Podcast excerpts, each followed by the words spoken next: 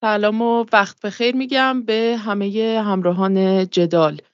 109 روز از آغاز عملیات طوفان الاقصا گذشته و مقاومت فلسطین در باریکه غزه با بیش از 25 هزار شهید که 11 هزار نفر از اونها کودک بودند همچنان داره به مبارزه و سلحشوری خودش ادامه میده. و رژیم اشغالگر اسرائیل و ارتش سابقا افسانه ایش که کاملا پوشالی بودنش در این 109 روز برای تمام دنیا آشکار شد.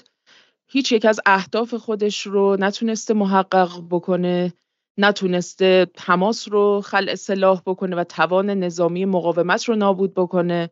نتونسته تونل های افسانه حماس رو از بین ببره و نتونسته هیچ یک از گروگان ها یا به قول خودشون و یا همون اسرای اسرائیلی رو که در دست نیروهای مقاومت هستن رو زنده آزاد بکنه و به اهداف خودش برسه.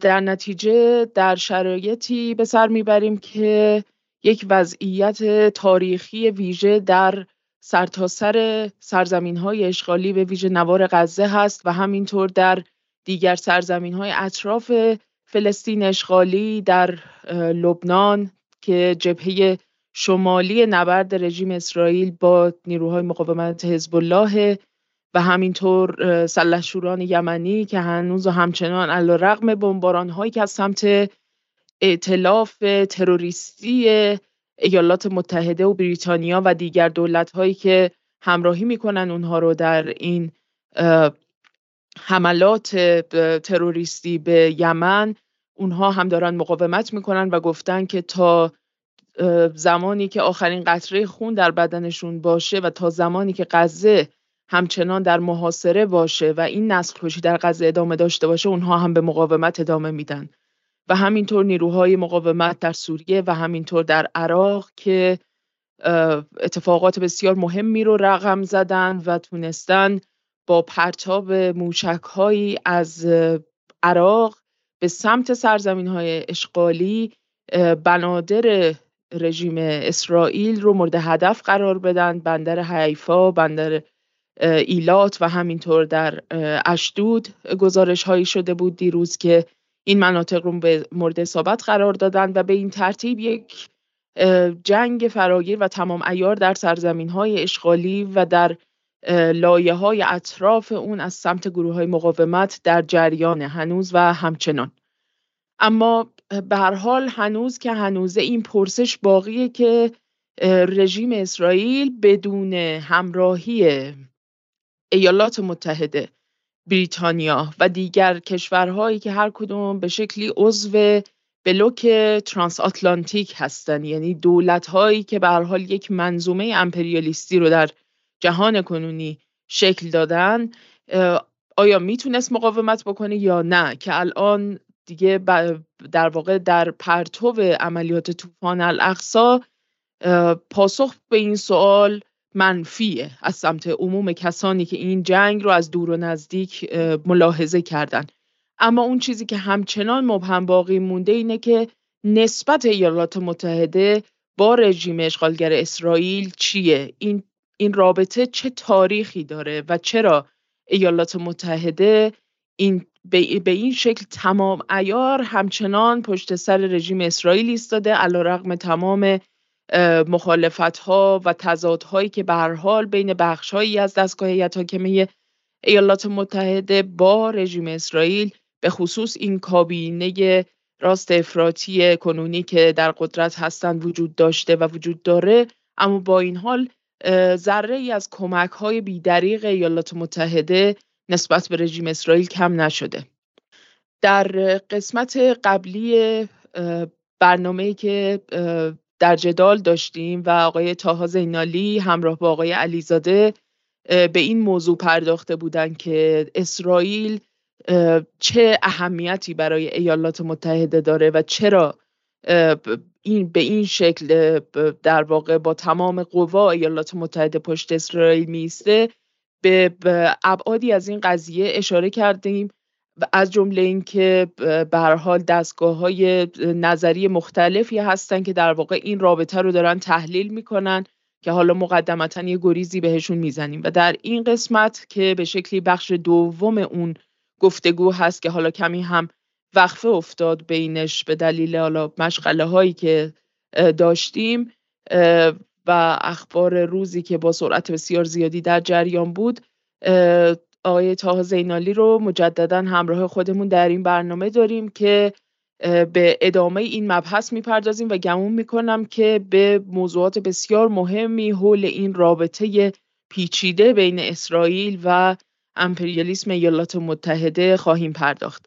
سلام به شما آقای زینالی. خیلی ممنون که به حال تونستین با تمام مشغله ها همراهی کنید ما رو تو این قسمت برنامه و می‌تونیم در واقع این بحث رو تا جایی که ممکنه جلو ببریم و تکمیل بکنیم. منم سلام می‌کنم به شما خانم نصرآبادی و مخاطبان عزیز جدال و ممنونم که این فرصت رو در اختیار من قرار دادید و خوشحالم که می‌تونیم گفتگومون رو ادامه بدیم و امیدوارم که بحث خوبی باشه. به نظر من که بحث خوبی میشه چون برای خود من که این مبحث بسیار جذابه و علا رقم این که حالا به شکل خیلی مستقیمی به مسائل جاری در میدان نبرد نمی‌پردازه ولی کن به حال زمینه ها و ابعاد نظری این قضیه رو از گذشته تا به امروز خیلی خوب توضیح میده و همینطور در مورد آینده آنچه که در پیش خواهیم داشت و به ویژه تغییراتی که در آرایش قوای در واقع دولت های امپریالیستی در منطقه و دولت هایی که از بیرون از منطقه دارن در این شرایط دستکاری می‌کنن و دخالت می‌کنن حتما ذهنیت خیلی در واقع با جزئیات بیشتر و دقیق تری رو برای ما رقم خواهد زد. من حالا خیلی مقدمه طولانی رو در مورد هر حال مسائلی که در جریان هست و وقایع روز و اشاره که در واقع داشتم به همون بحث جلسه گذشته داشتم. ولی فکر می‌کنم که با توجه به فاصله که افتاده حالا بین این جلسه و بخش قبلی این گفتگو بد نیست که شما یه اشاره‌ای بکنین یه گریزی بزنین به این که واقعا این رابطه ای که بین آمریکا و اسرائیل شکل گرفته به چه شکلی در واقع صورتبندی شده به لحاظ نظری و اینکه امروز ما در شرایطی قرار گرفتیم که بسیاری از مردم نه فقط منطقه که در جهان و بسیاری از کسانی که به شکلی به لحاظ نظری حول مسئله فلسطین و اسرائیل این مناقشه تاریخی نظریه پردازی می‌کنن اونها هم در واقع اتفاق نظر دارن که ما با یک نسل کشی سیستماتیک روبرو هستیم که در اون رژیم اسرائیل تنها نیست و همدستانی داره که به هیچ وجه نمیشه خون رو از دستان اونها بشوییم. برای همین فکر می‌کنم که خیلی خوبه که شما هم در واقع مقدمتا یک سری مباحث رو توضیح بدیم تا دیگه وارد بحث اصلیمون بشیم. خیلی ممنونم. دقیقا نکته که اشاره کردی در آخر صحبتتون مهمترین مسئله است. همونطور که گفتی تکرار نمی کنم نسکشی جاریه و در برابر چشمان ماست که رسما داریم ویدیوش رو داریم می‌بینیم. یعنی به این معنای دقیق در برابر چشمان ماست که در تاریخ سابقه نداره. در برابرش هم مقاومتی رقم خورده. و این در واقع و این فقط محدود به خب سرزمین فلسطین نیست و ما می‌دونیم که جبهه دو در واقع جبهه گرفته که دو طرف در حال جنگن همونطور که شما توضیح دادید. با اینکه این داره رقم می‌خوره و ما اینکه ما داریم می‌بینیم که چطور اسرائیل به تنهایی به هیچ وجه قادر به پیشبرد این دستکشی نیست با این همه کارزارهای رسانه‌ای و ایدئولوژیکی در واقع در جریانه تا هزینه ای که در واقع نه تنها آمریکا بلکه من میگم بلوک غربی به رهبری آمریکا در واقع داره پرداخت می‌کنه برای این حمایت هاش و مداخله مستقیمش حتی در این نسکشی این هزینه رو کم بکنه فاصله گذاری بکنه به ویژه الان. یعنی الان خب فرق کرده با اون مثلا هفته اول بعد پس از طوفان الاقصی هفته دوم ماه اول ماه دوم. فاجعه دیگه غیر قابل انکاره. نسکشی دیگه در واقع حتی به سطح دادگاه در واقع لاهه کشیده شده و بخش بزرگی از افکار عمومی حتی در خود غرب هم و همینطور در جنوب جهانی دارن دنبال می‌کنن و غیر قابل کار شده حالا داره کارزارهایی رو می‌بینیم کارزارهای رسانه‌ای ایدولوژیکی رتوریکی که سعی می‌کنن بگن که در واقع اون واشنگتن و پایتخت‌های دیگه اروپایی بروکسل اتحادیه اروپا اینها با اینکه همراهی هایی داشتن و حمایت کردن از اسرائیل از حق دفاعش در برابر تروریسم اینها ولی نهایتا این اقداماتی که انجام شده و کشتار غیر نظامی ها رو بیشتر, بیشتر کرده دغدغه اینها هم هست و اینها هم دارن تلاش می‌کنن که مهار کنن اسرائیل ولی متاسفانه رقم نخورده. به این معنا خب به لحاظ سیاسی کارکردهای جدی داره از از دولت بایدن گرفته که دم دستگاهش دارن تلاش می‌کنن فاصله گذاری بکنن بین خودشون و اسرائیل و مشخصا بین خودشون و نتانیاهو. یعنی اسرائیل هم در واقع فرو کاسته میشه به یک به قول شما حزب راست افراطی که حالا یک فرد دیوانه در واقع غیر قابل مهاری در رأسش هست. یعنی داره خونشویی در واقع بهتر بگم سفیدشویی میشه نه تنها از غرب آمریکا بلکه حتی از بخشهایی از خود اسرائیل این کار داره اتفاق میفته حتی من دیروز یا پیروز یک مصاحبه دیدم که باراک این روزنامه‌نگار اسرائیلی با ترامپ منتشر کرده بود و ترامپ هم در این فرصت در واقع اومده بود و علیه نتانیاهو در واقع حرفایی زده بود که بله اون موقع که مثلا من رأس کار بودم نتانیاهو چطور در واقع مانع اصلی پیشبرد صلح یعنی حتی ترامپی که امید داره که بعدها در واقع در کارزار انتخاباتی بتونه پیروز بشه در واقع دست به کار شده و داره این فاصله گذاری می‌کنه. این سطح سیاسی ایدئولوژیکی و رسانه‌ای که داریم می‌بینیم. و خب تا جایی که به نگاه انتقادی برمیگرده یعنی آنهایی که منتقد حمایت غرب و آمریکا از اسرائیل هستند. همونطور که اشاره کردیم ما تو برنامه قبلی که بودن یه ماه پیش بود اومدیم پرداختیم دستبندی ارائه دادیم. گفتیم که در واقع یک دسته کسایی هستن که اسرائیل رو یک هزینه یک مسئولیت پرهزینه می‌بینن برای آمریکا که عمده ترینشون چهرههای رئالیست مثل میرشهایمر و والت بودن. و خب عمده می‌کنن لابی یهود و عده دیگه هستن که اسرائیل رو یک در واقع سرمایه استراتژیکی می‌بینن برای آمریکا یا برای اون بلوکی که بلوک امپریالیستی به رهبری آمریکا. ما خب اونجا این بحث رو پیش بردیم ولی من امروز می‌خوام در واقع بیشتر متمرکز بشم بر این وجوه غایب در نگاه رالیستا و کسانی که لابی یهود رو یا لابی صهیونیستی رو عمده می‌کنن. همینجا بگم خب روشنه. لابی صهیونیستی ما خودمون تو برنامه سعی کردیم باز بکنیم و اهمیتش رو برجسته بکنیم قدرتش رو. و حتی فراتر رفتیم از مفهوم لابی.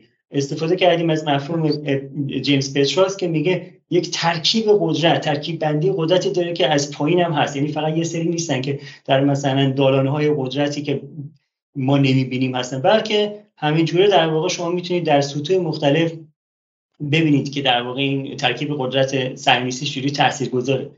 اما کسانی که در واقع عمده می‌کنن نقش لابیو عملا به طور حالا غیر آگاهانه یا غیر مستقیم یاری میرسونن به سفیدشویی آمریکا و غرب. به چه معنا؟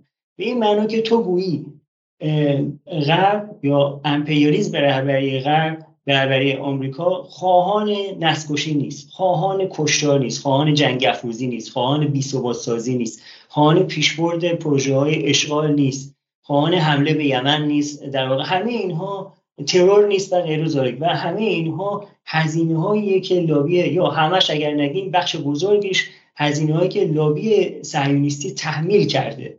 خب این نگاه خیلی خلاصه اگر بخوام بگم تو بخوایم وارد بحث بشین مشکلش اینه که اولا با اینکه رو لابی صهیونیستی تاکید می‌کنه اما ایدئولوژی صهیونیستی خیلی خوب درک نمی‌کنه و اهمیت ایدئولوژی رو در در واقع مفهوم سازی و فهم رابطه بین غرب و اسرائیل نادیده می‌گیره. ایدئولوژی در مفهوم تاریخیش که بهش می‌پردازیم. خب این خیلی مسئله مهمیه. دوما سیاست خارجی قدرتمندترین کشور جهان. یعنی در واقع قدرتمندترین دولت به عنوان رهبر یک نظم امپریالیستی جهانی رو به قدری ساده سازی می‌کنه که می‌تونه چنین در واقع دولت قدرتمندی رو فرو بکاهه به نقش در واقع فرو بکنه سیاست خارجیش رو به تاثیرگذاری لابی صهیونیستی. همونطور گفتم معنیش نیستش که لابی نیستی تاثیرگذار نیست بلکه فروکاستن سیاست خارجی اون هم در سیاست خارجی که تعیین کننده ترین در واقع اتفاق و فاجعه بهتر بگم تاریخ معاصر چند دهه داره رقم می‌زنه. به عنوان مثال دارم میگم این مورد که این نسل هست خب این نشون دهنده ضعف تحلیلی و عدم فهم مناسب از امپریالیزم این مفهوم و دلالت های سیاسی ایدئولوژیکی و ژئوپلیتیکی اینه. به اینکه در واقع خب رئالیستا معمولا من وارد بحث تئوریکش نمی‌خوام بشم که بنیان های تئوریکشون چیه. ولی بسیار عمده می‌کنن منافع ملی رو به عنوان یک اقلانیتی که پیشبرنده سیاست های در سیاست خارجی دولت هاست خب. و این اقلانیت گفته شده در رابطه با منافع ملی رو تعمیم میدن به هر کشوری. یعنی فرق نمی‌کنه. یمن آمریکاست ایرانه. اما تفاوتی ماهوی و کیفی وجود داره بین منافع ملی کشور و منافع امپریالیستی آمریکا. حتی بین منافع ملی آمریکا و منافع در واقع آنچه که آمریکا به معنای واقعی کلمه هست منافع امپریالیسم و طبقات در واقع سهمبر منفعتبر از سیاست خارجی امپریالیستی که در این بلوک قدرت آمریکا وجود دارن خب بنابراین می‌خوام بگم عدم فهم از مفهوم امپریالیسم و سیاست هایی که در راستای منافع امپریالیسم حفظ مناسبات قدرت امپریالیستی و حفظ مناسبات انباشت سرمایه‌داری امپریالیستی و مهار رقباش هست خب اینا رو نادیده می‌گیرن. خب و اون بحث خب ایدولوژی من خیلی مهمه دیگه. یعنی حتی مثلا این رو شما این شکل یعنی در واقع اون دستگاه تحلیلی که رئالیستا به حال مثل یک الگو یا مثل یه شابلونی در واقع تو موقعیت های مختلف ازش به شکل یکسانی استفاده می‌کنن. وقتی همونو مثلا میارن تو منطقه خود ما و مثلا در با نگاه رئالیستی فرزن می‌خوان نسبت ایران رو موقعیتش رو با گروه های دیگر مقاومت و اینا تحلیل بکنن بارها دیدیم که این خطا از سمت کسانی که با نگاه رئالیستی به قضیه نگاه می‌کنن اینه که دقیقا تکرار می‌کنن همون ادبیاتی رو که در واقع داره از سمت قدرت های مثلا غربی و امپریالیستی در مورد ایران به کار گرفته میشه در نسبتش با سایر گروه هایی که در جبهه مقاومت هستن و اون استفاده از لفظ پراکسی یا گروه های نیابتیه. یعنی دقیقا میان و همون رابطه رو به همون شکل بر مبنای اون فهمی که از قدرت دارن یا از منافع ملی دارن میارن و مثلا در الگوی ایران هم که میان واردش می‌کنن به همون شکل استفاده می‌کنن.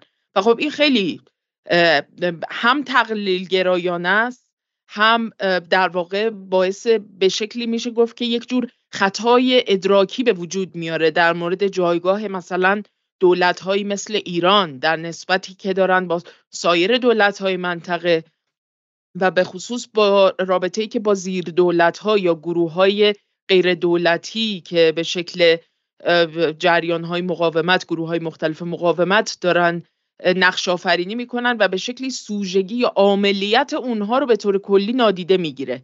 و نقش اون ایدئولوژی که به شکلی همزمان اون ایدولوژی که خودش رو توی چشمانداز استراتژیک مشترک هم داره بین این گروه ها باز تولید می‌کنه. اینها همه در نگاه رئالیستی قایبه. این رو در واقع ما تو ابعاد مختلف می‌تونیم ببینیمش. ببخشید من قطع کردم بحث. نه کاملا درست داریم میگیم. به خاطر اینکه من حتی در کنار در واقع فقدان درک از ایدئولوژی فقدان درک از امپریالیسم و مقاومت ضد امپریالیستی اگه در نظر بگیریم به چه معنا؟ برای اینکه فقط این مفهوم تکرار نکرده باشیم. بلکه امپریالیسم به مسابه منظومه از ضوابط قدرت که قابل فروکاستن به یک دولت که حالا منافع ملی اون دولت رو نمایندگی می‌کنه نیستن. این خیلی مسئله مهمیه. این منافع یک نظم جهانی که در با حالا با به رهبری یک دولت معینی داره پیش میره و مقاومتی که در برابر اونه که قابل فروکاستن به واحدهای ملی نیستن که حالا بخوایم در واقع رفتار هر کدوم از این واحدهای ملی رفتار هر کدوم از این کشورها رو حالا با منافع ملی بخوایم توضیح بدیم. و در واقع رابطه هر کدوم از این در واقع کشورهایی که مقاومت ضد امپریالیسم می‌کنن مثل ایران رو بخوایم صرفا از منظر ملی ببینیم. خب این این در واقع عدم فهم دو جهانه. اون, دو، اون چیزی که ما جهان شمال در واقع جهانی و جنوب جهانی میگیم یا جهان سوم در برابر اون بلوک امپریالیستی میگیم و نکته که شما گفتید که این خطای تحلیلیه خب من دیدم کسانی که در واقع به تبعیت از آرای ژالیستا و عمده کردن لابی صهیونیستی منتقد سیاست, سیاست خارجی آمریکا هستن. خب اینها کسایی هستن که در یک کانتکست معین سیاسی خواهان این هستن که آمریکا حمایتش رو کم بکنه. و حمایتش رو کم, کم کردن حمایت رو توضیح میدن که در واقع به منافع خود آمریکا و حتی بلوک قدرتش کمک می‌کنه. خب این رویکرد تاکتیکی قابل فهمه در کانتکست آمریکا. بنابراین میشه فهمید که حالا ای خواهان این هستن که آمریکا سیاست خارجیش رو تغییر بده و در واقع منتقد لابی صهیونیستی هستن. ولی خلط این رویکرد تاکتیکی با یک درک مفهومی از آنچه که داره رقم می‌خوره بسیار مرگاوره و نکته خیلی مهم اینه آنچه که در حال رقم خوردن تاریخ سازه و ما به عنوان مخاطبان یا مردمان این منطقه باید در واقع در وهله نخست یا به نظر من مهمترین چیزی که می‌تونیم از این اتفاق بگیریم اینه که بینشمون رو بسازیم نسبت به نزاعی که در واقع داره رقم می‌خوره. و این بینشه بسیار تعیین کننده است و باید فراروی بکنیم از تحلیل ها فهم هایی که این بینش رو دارن در واقع دچار مشکل می‌کنن. من می‌خوام برنامه رو بحثمون رو با یک در واقع توییتی شروع بکنیم. نگاهی بندازیم بهش. توییت خیلی ساده از در واقع این فلسطینی شهیدی که در واقع بله دکتر رفعت معروفه. ایشون نویسنده و دکتر بوده.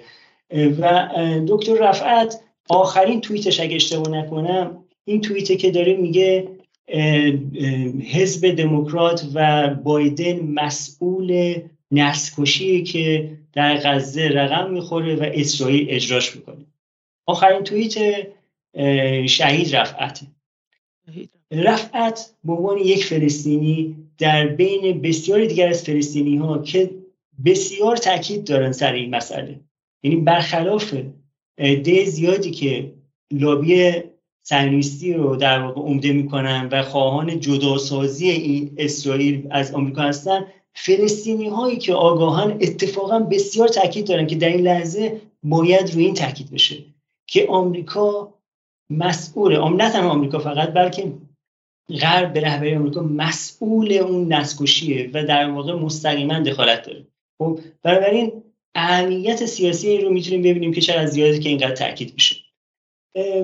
ما برای این خب فکر کنم واقعا از اگر از لحاظ تاریخی مثلا بخوایم بررسی بکنیم حالا اون قدری که خود ما هم یادمون میاد در بارهای قبلی که به حال نبردی شکل گرفته بوده بین رژیم اسرائیل و گروه های مقاومت فلسطین یادمون نمیاد که در واقع به این شکل فراگیر چه از بین خود مردم فلسطین چه از سمت دیگر مردمان منطقه و دیگر مردمان جهان این همدستی بین آمریکا و اسرائیل رو.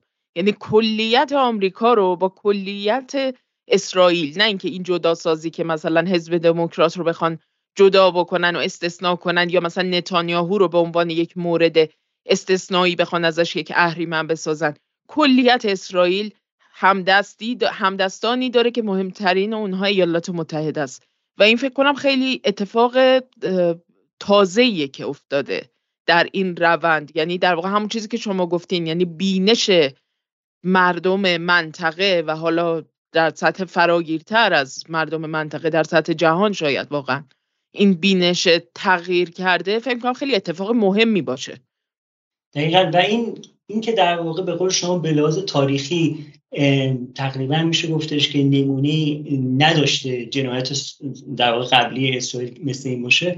ناشی از قدرت مقاومت و در واقع اون ضرباتیه که تحمیل شده به اسرائیل از خود طوفان الاقصا گرفته و خب نقش یمن و سایر نیروهای مقاومتی که منجر به این شده که آمریکا مجبور بشه مستقیما حتی در واقع وارد جنگ بشه نیروهای مقاومت. خب دیگه این دیگه غیر قابل انکار می‌کنه.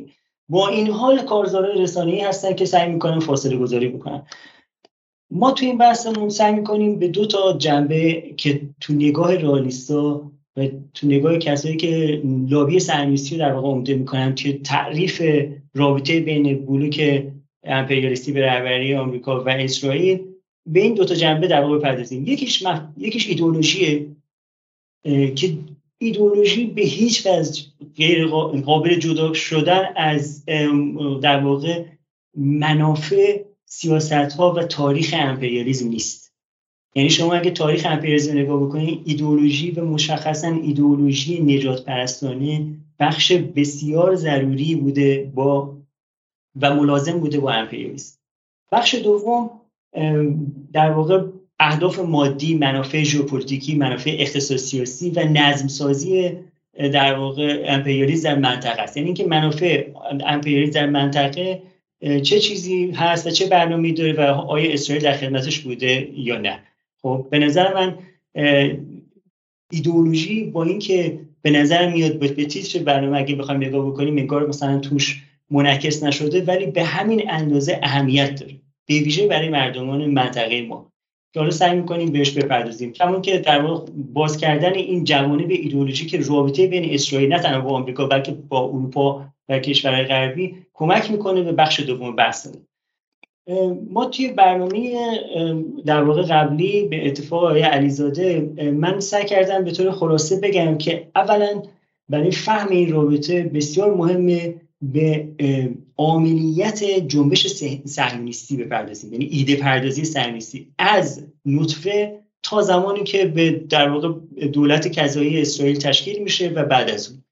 و اونجا خب تو اون برنامه مرور کردیم که چطور نظری پردازان صهیونیستی از هرتسل گرفته تا وایسمن و دیگران همه اولا اسرائیل رو یا دولت اسرائیل رو ضرورتا یک پروژه استعماری تعریف می‌کردن که استعمار وطنگزینه و بر ایدهشون این بود و همین رو محقق کردن. دوم من از اون مهمتر تو بحث ما این که براشون روشن بود که شکل گرفتن دولت اسرائیل و دوامش ضرورتا نیازمند اینه که ابرقدرت امپریالیستی حامیشون باشه. برای این منظور به دنبال در واقع حرفشون این بود که اسرائیل و صهیونیست‌ها باید سعی بکنن این رو نشون بدن که اسرائیل در خدمت منافع امپریالیستیه. حتی بیش از این و امپریالیزم این رو در واقع حالا مثلا تو اون زمان امپریالیسم بریتانیا آمریکا کشورهایی که در واقع ابرقدرت‌های امپریالیستی که با هم در نزاع هم بودن این رو در واقع بتونن اقناعشون بکنن که چرا دولت اسرائیلی اسرائیل باید در این منطقه شکل بگیره تا منافعشون حفظ بشه.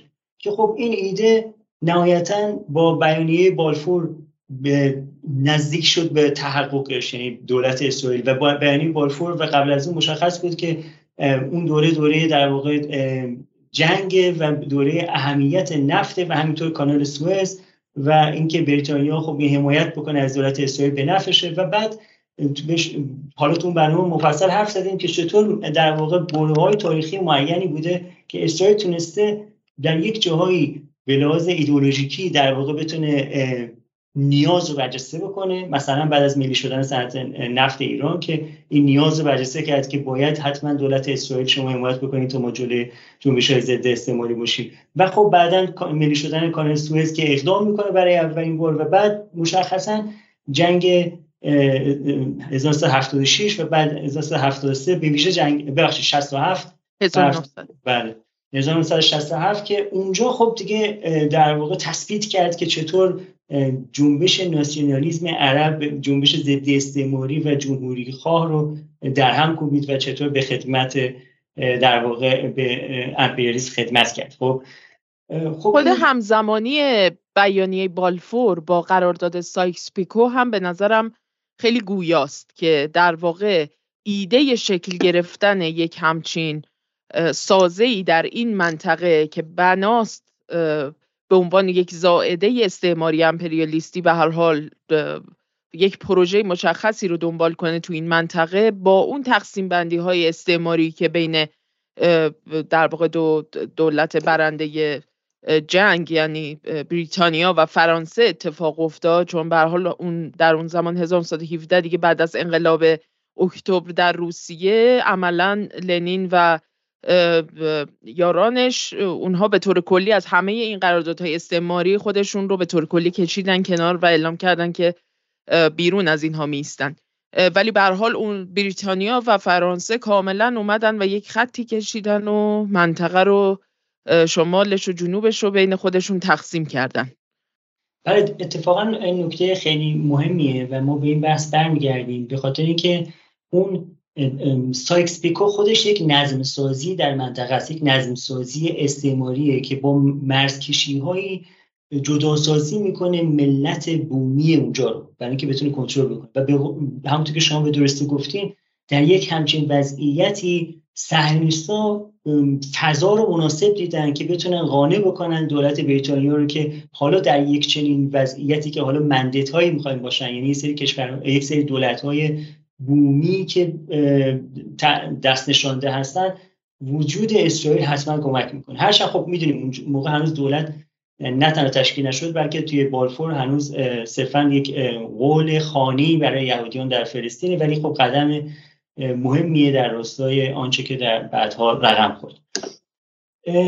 خب پس یک نکته که اشاره کردیم اینه که صهیونیسم و جنبش صهیونیستی از همون ابتدا بسیار فعال بوده که این رو جا بندازه که اسرائیل در خدمت امپریالیسم اینو نباید فراموش بکنیم. این و حتی بعضی جاها ابتکار عمل رو به دست داره به دست می‌گیره. یعنی خودش جلو جلو اقدام می‌کنه برای منافع امپریالیستی و بعضا سیاست های استعماری خودش رو که پیش می‌بره با منافع در واقع با منافع امپریالیستی به اصطلاح مفصل بندی می‌کنه می‌تونه نشون بده که این برای امپریالیسم هم در واقع منفعت داره.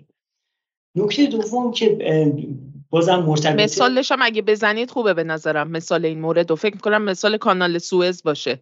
قبلا تو برنامه قبلی اشاره کردیم کانال سوئز مثال خیلی خوبه. یعنی به ویژه اینکه حالا داره کشورگشایی می‌کنه. یعنی در واقع مسئله سرزمینی و مهمترین دشمنش که در واقع ناصریزم در مصر باشه رو بهش حمله می‌کنه تا جایی که در واقع آمریکا مجبور میشه مداخله بکنه و جلوگیری بکنه از ادامه جنگ. یعنی اینجا اسرائیل حتی ابتکار عمل رو داره که انگلستان و فرانسه در پی اسرائیل در واقع به جنگ میان. علیه به اصطلاح مصر ناصر که خودش اصلا جالب توجهه که چطور در واقع نوک پیکان استعمار یک در واقع مفهومی هستش که فلسطینیا به کار می‌برن و ما امشب دوست داریم. یعنی در واقع قصد داریم که این رو باز بکنیم که در واقع گفته میشه که اسرائیل نوک پیکان امپریالیزمه و این بخش از در واقع برجسته کردن این بخش از صهیونیسم در راستای اینه که اسرائیلی خودشون به دنبال این بودن که این رو بیان بکنن و تبیینش بکنن و محققش بکنن که بله ما نوک پیکان امپریالیسم هستیم. خب نکته بعدی به لحاظ ایدئولوژیک رابطه اسرائیل با غرب. آمریکا و اروپا رو در بخوایم بر نظر بگیریم. البته خب کانادا و نیوزیلند و اینها هم میشه در نظر گرفت. یکیش سرشت تاریخی مشترک استعمار وطنگزینه که که چامسکی در واقع روش بحث می‌کنه و ما برنامه قبلی بهش اشاره کردیم همونطور که توی آمریکا، استرالیا، نیوزیلند، خود بریتانیا و و کانادا استعمار وطنگزین بوده. بنابراین این یک سرشت تمدنی مشترک داره. و این سرشت تمدنی بیشتر از اینه بسیاری از ها اروپایی های مهاجر هستن. بنابراین به لحاظ تمدنی فرهنگی پیوندهایی دارن. در نتیجه این کمک می‌کنه که همزاد پنداری به وجود بیاد و نزدیکی تمدنی بین اروپایی ها بین غربی ها بین مردمان مشخصا سفید شمال و اسرائیل. خب این پایه های اجتماعی برای حمایت از اسرائیل حمایت دولتی نظامی ایدئولوژیکی و دیپلماتیک از اسرائیل ایجاد می‌کنه و این خیلی مسئله مهمیه. در کنار این... تاریخی اسرائیل و رژیم آپارتاید آفریقای جنوبی که یک اقلیت سفید پوست استعمارگری بودن که توی اون منطقه بودن و اسرائیل تا لحظه آخری که در واقع این رژیم آپارتاید ملغا شد در آفریقای جنوبی همدست درجه یک این رژیم بود. یعنی این خودش یکی از خصلت نماترین نمونه هایی که به نظرم از لحاظ تاریخی خیلی خوب نشون میده که اسرائیل کجا ایستاده بوده.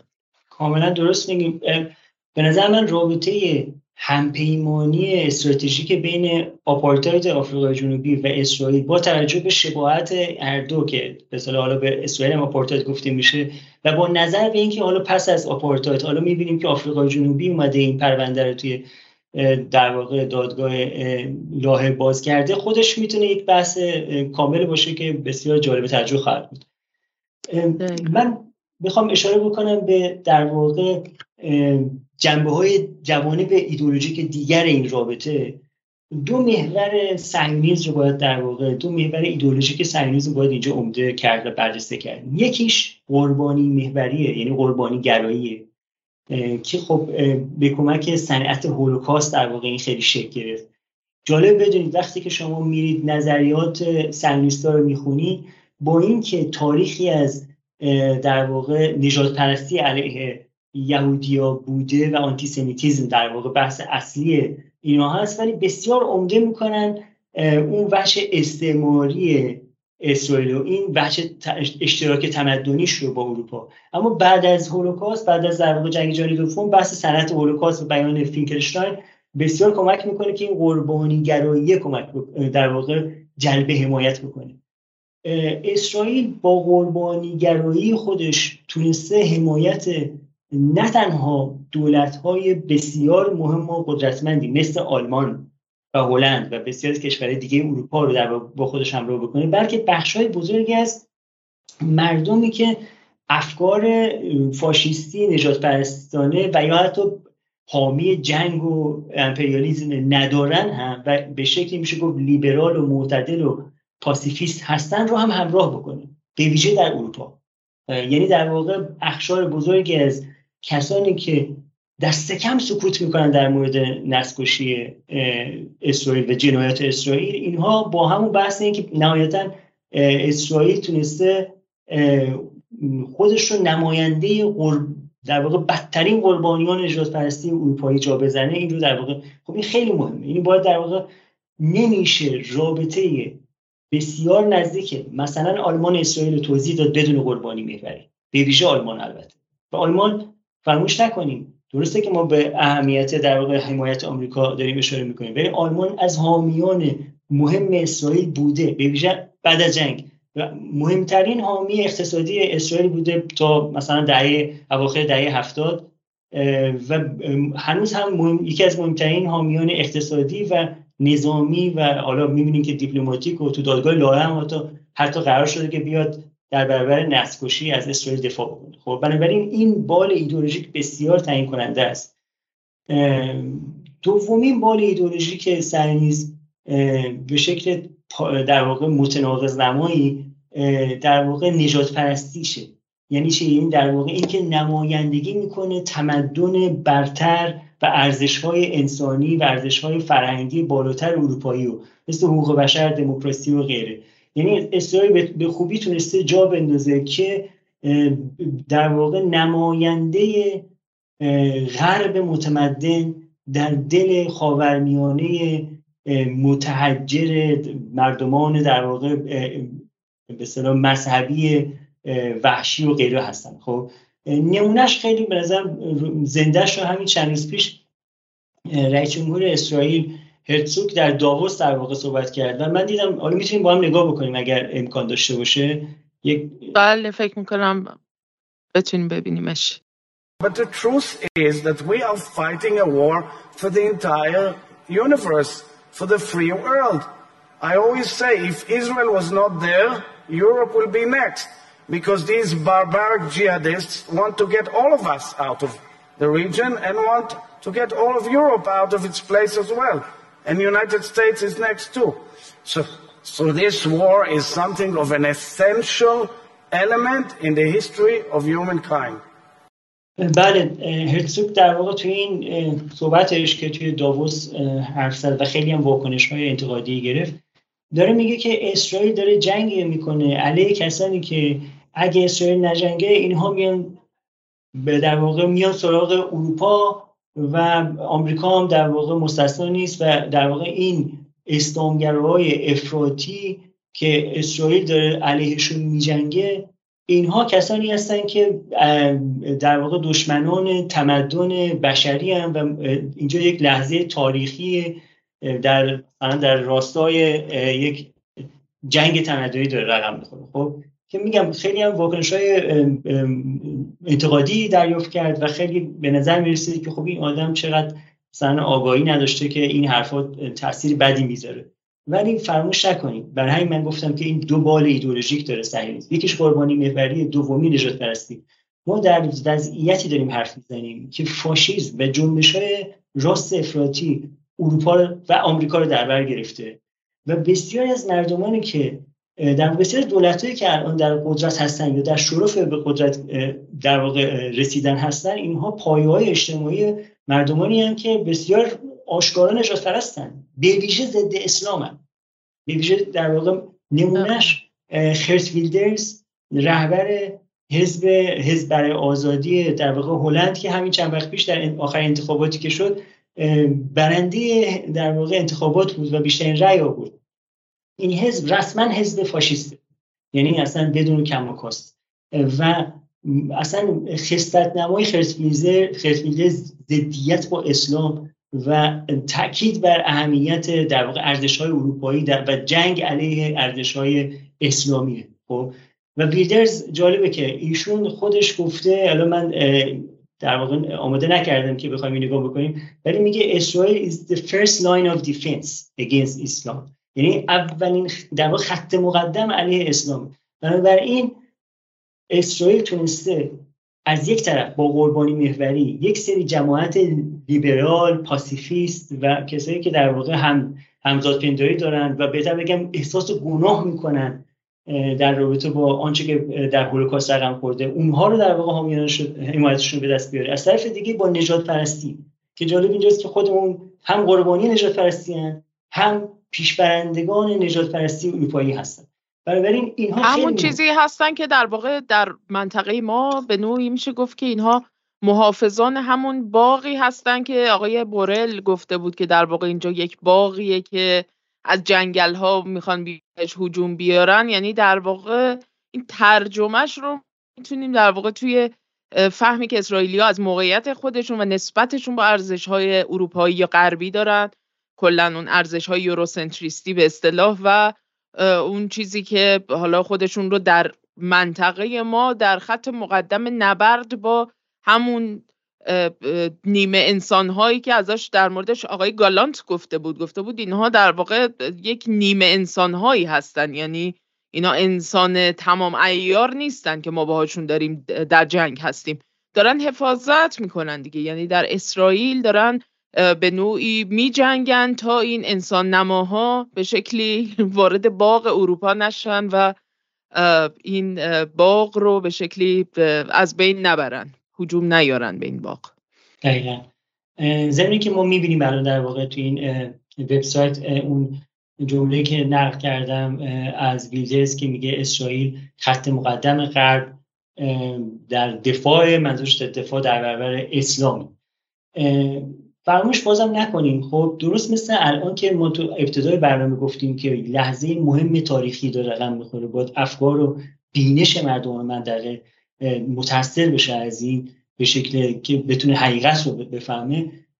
جنگ علیه ترور بعد از جنگ در واقع 11 بعد از 11 سپتامبر رو فراموش نکردیم که چطور بوش همین حرفا رو می‌زد. یعنی جنگ علیه ترور در واقع جنگ علیه اسلام و مسلمین بود.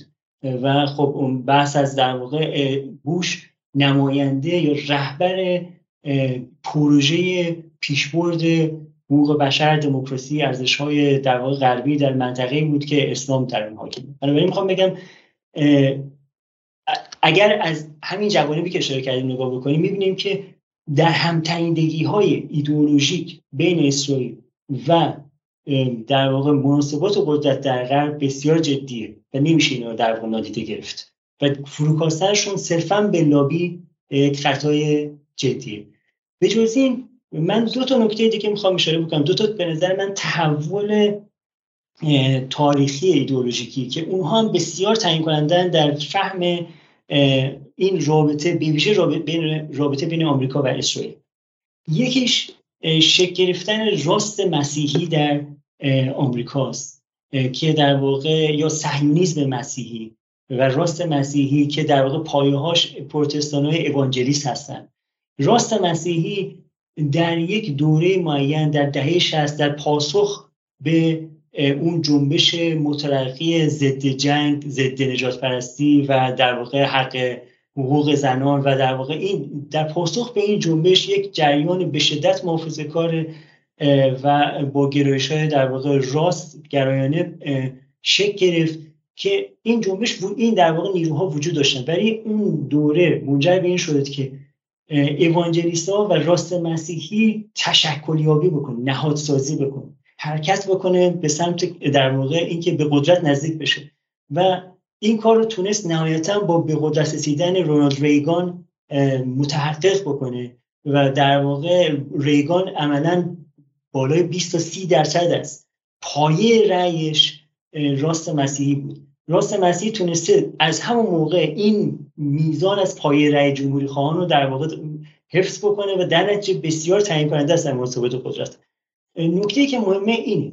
راست مسیحی یک جریان صهیونیسته. یعنی صهیونیسم مسیحی فرق داره با صهیونیسم یهودی. صهیونیسم آمریکاییه. اینطور نیستش که بال در واقع این اسرائیلی که اون اونجا به وجود آورده. خیر این اینا بخشی از مردم آمریکا و بخشی از تشکیلات و مناسبات قدرت در آمریکا هستند که صهیونیستن. به چه معنا؟ اینها در واقع به لحاظ ایدئولوژیک پیش های کتاب مقدسشون رو قبول دارن. این در واقع بهش باور دارن به ویژه با ارجاع به تفسیرهایی از عهد عتیق. و معتقدن که بله ظهور یک در نگاه ظهورگرا و آخر زمانی دارن و معتقدن که مردم یهود باید برگردن به سرزمین تاریخی به اصطلاح اسرائیل و در اونجا اینها بتونن قدرتمند بشن شرایط رو مهیا بکنن برای بازگشت مسیح. و با یه همچین دیدی در واقع و بسیار معتقدن که اورشلیم ضرورتا باید یهودی باشه بنابراین به هیچ وجه موافق تقسیم اورشلیم بین فلسطینیا و اسرائیل نیستن. اینجا حال داخل پرانتز بگم که ترامپ در همین مصاحبهش با باراک راویت صحبت اینو می‌کنه که زمانی که سفارت آمریکا رو می‌بره به در واقع اورشلیم که حرکت بسیار در واقع تبعات بسیار جدی برای فرایند تطبیع و فرایند عادی سازی و غیره هم داشت. این داشی از در واقع این بوده که می‌خواسته پاسخی بده به مطالبه این بخش از بدنه در واقع رأی خودش. و همینطور در نشون میده که مصممه. خب اینا یک در واقع گفتم لابی میکن اینا هم بخش بدنه لابی در واقع سینیسی هستن. حتی بخشی از آیپک رو هم در واقع اینا توش هستن. به جز اینکه خودشون تشکیلات های خودشون رو دارن. مثل کریسچنز United for Israel یا International Christian Embassy Jerusalem. در واقع چند تا در نهاد مهم دیگه هم دارن. و به لحاظ ایدئولوژیک هم جالب اینجاست که با اینکه در واقع صهیونیسم مسیحی آمریکایی هستن بسیار افراطی صهیونیستن و به چه معنا گفتم در مورد اورشلیم نمونهش بود. به هیچ وجه موافق در واقع امتیازدهی سرزمینی نیستن. امتیازدهی از منظر سرمیسی داره نگاه می‌کنیم یعنی که اگر یعنی همون بحث پروژه دو دولتی دیگه یعنی در واقع بحثشون اینه. اگر سرزمینی اسرائیل می‌گیره باید بتونه حفظش بکنه. خب اون چیزی که حالا ما بهش می‌رسیم. ایدئولوژی امروز اسرائیل هم در واقع همینه. خب و خب بنابراین می‌خوام بگم ما با در واقع و اینم اشاره بکنم. نفوذ و روابط بسیار جدی با منظومه نظامی صنعتی جنگی آمریکا دارن که خودش یک اقتصاده. یک اقتصاد جنگی بخش مهمی از در واقع طبقه حاکم آمریکاست. خب این چرا اصلا به یه شکلی اصلا میشه گفت یعنی اصلا این جمله نظرم خیلی خیلی جمله جالبیه که میگه که در واقع این اونجلیکالا یا این در واقع به شکلی حالا یهودیان انجیلی یا مسیحیان صهیونیست اینها در واقع میگه که اسرائیل سیاست خارجی خداست. و مثلا در یک سری از در واقع بیانیه هایی که جورج بوش در زمان جنگ علیه ترور منتشر کرده بود برای اینکه به شکلی اون برنامه یا دستورالعملی که در, در واقع پیش رو دارن و می‌خوان که حملات نظامی خودشون رو به افغانستان توجیه بکنن. به قدری در اون گزاره های ایدئولوژی که عجیب و غریب که گویی مثلا خداوند اینها رو برکشیده برای اینکه بیان و این مسئولیت تاریخ خودشون رو به انجام برسونن به عنوان مسیحیانی که این وظیفه رو دارن که در واقع در نبرد خیر علیه شر بیان و وارد عرصه بشن. اصلا اینقدر این گزاره ها ایدئولوژی که به معنای دقیق کلمه ما این سطح از ایدئولوژی یعنی شما فقط تصور بکنید که چقدر مثلا حکومت های مثل حکومت ایران که به ایدئولوژیک بودن متهم میشن و در مقابلشون مثلا جوری تصویر میشه که مثلا انگار ایالات دولت های مثل ایالات متحده یک دموکراسی های لیبرال نابی هستن که کاملا سکولاریزه شدن کاملا در واقع اون ابعاد ایدئولوژیک دین و تلقیاتی که به هر حال مبنای بسیاری از سیاست گذاری های اینها هستش در واقع به کنار گذاشتن اینها رو و کاملا با یک شکلی از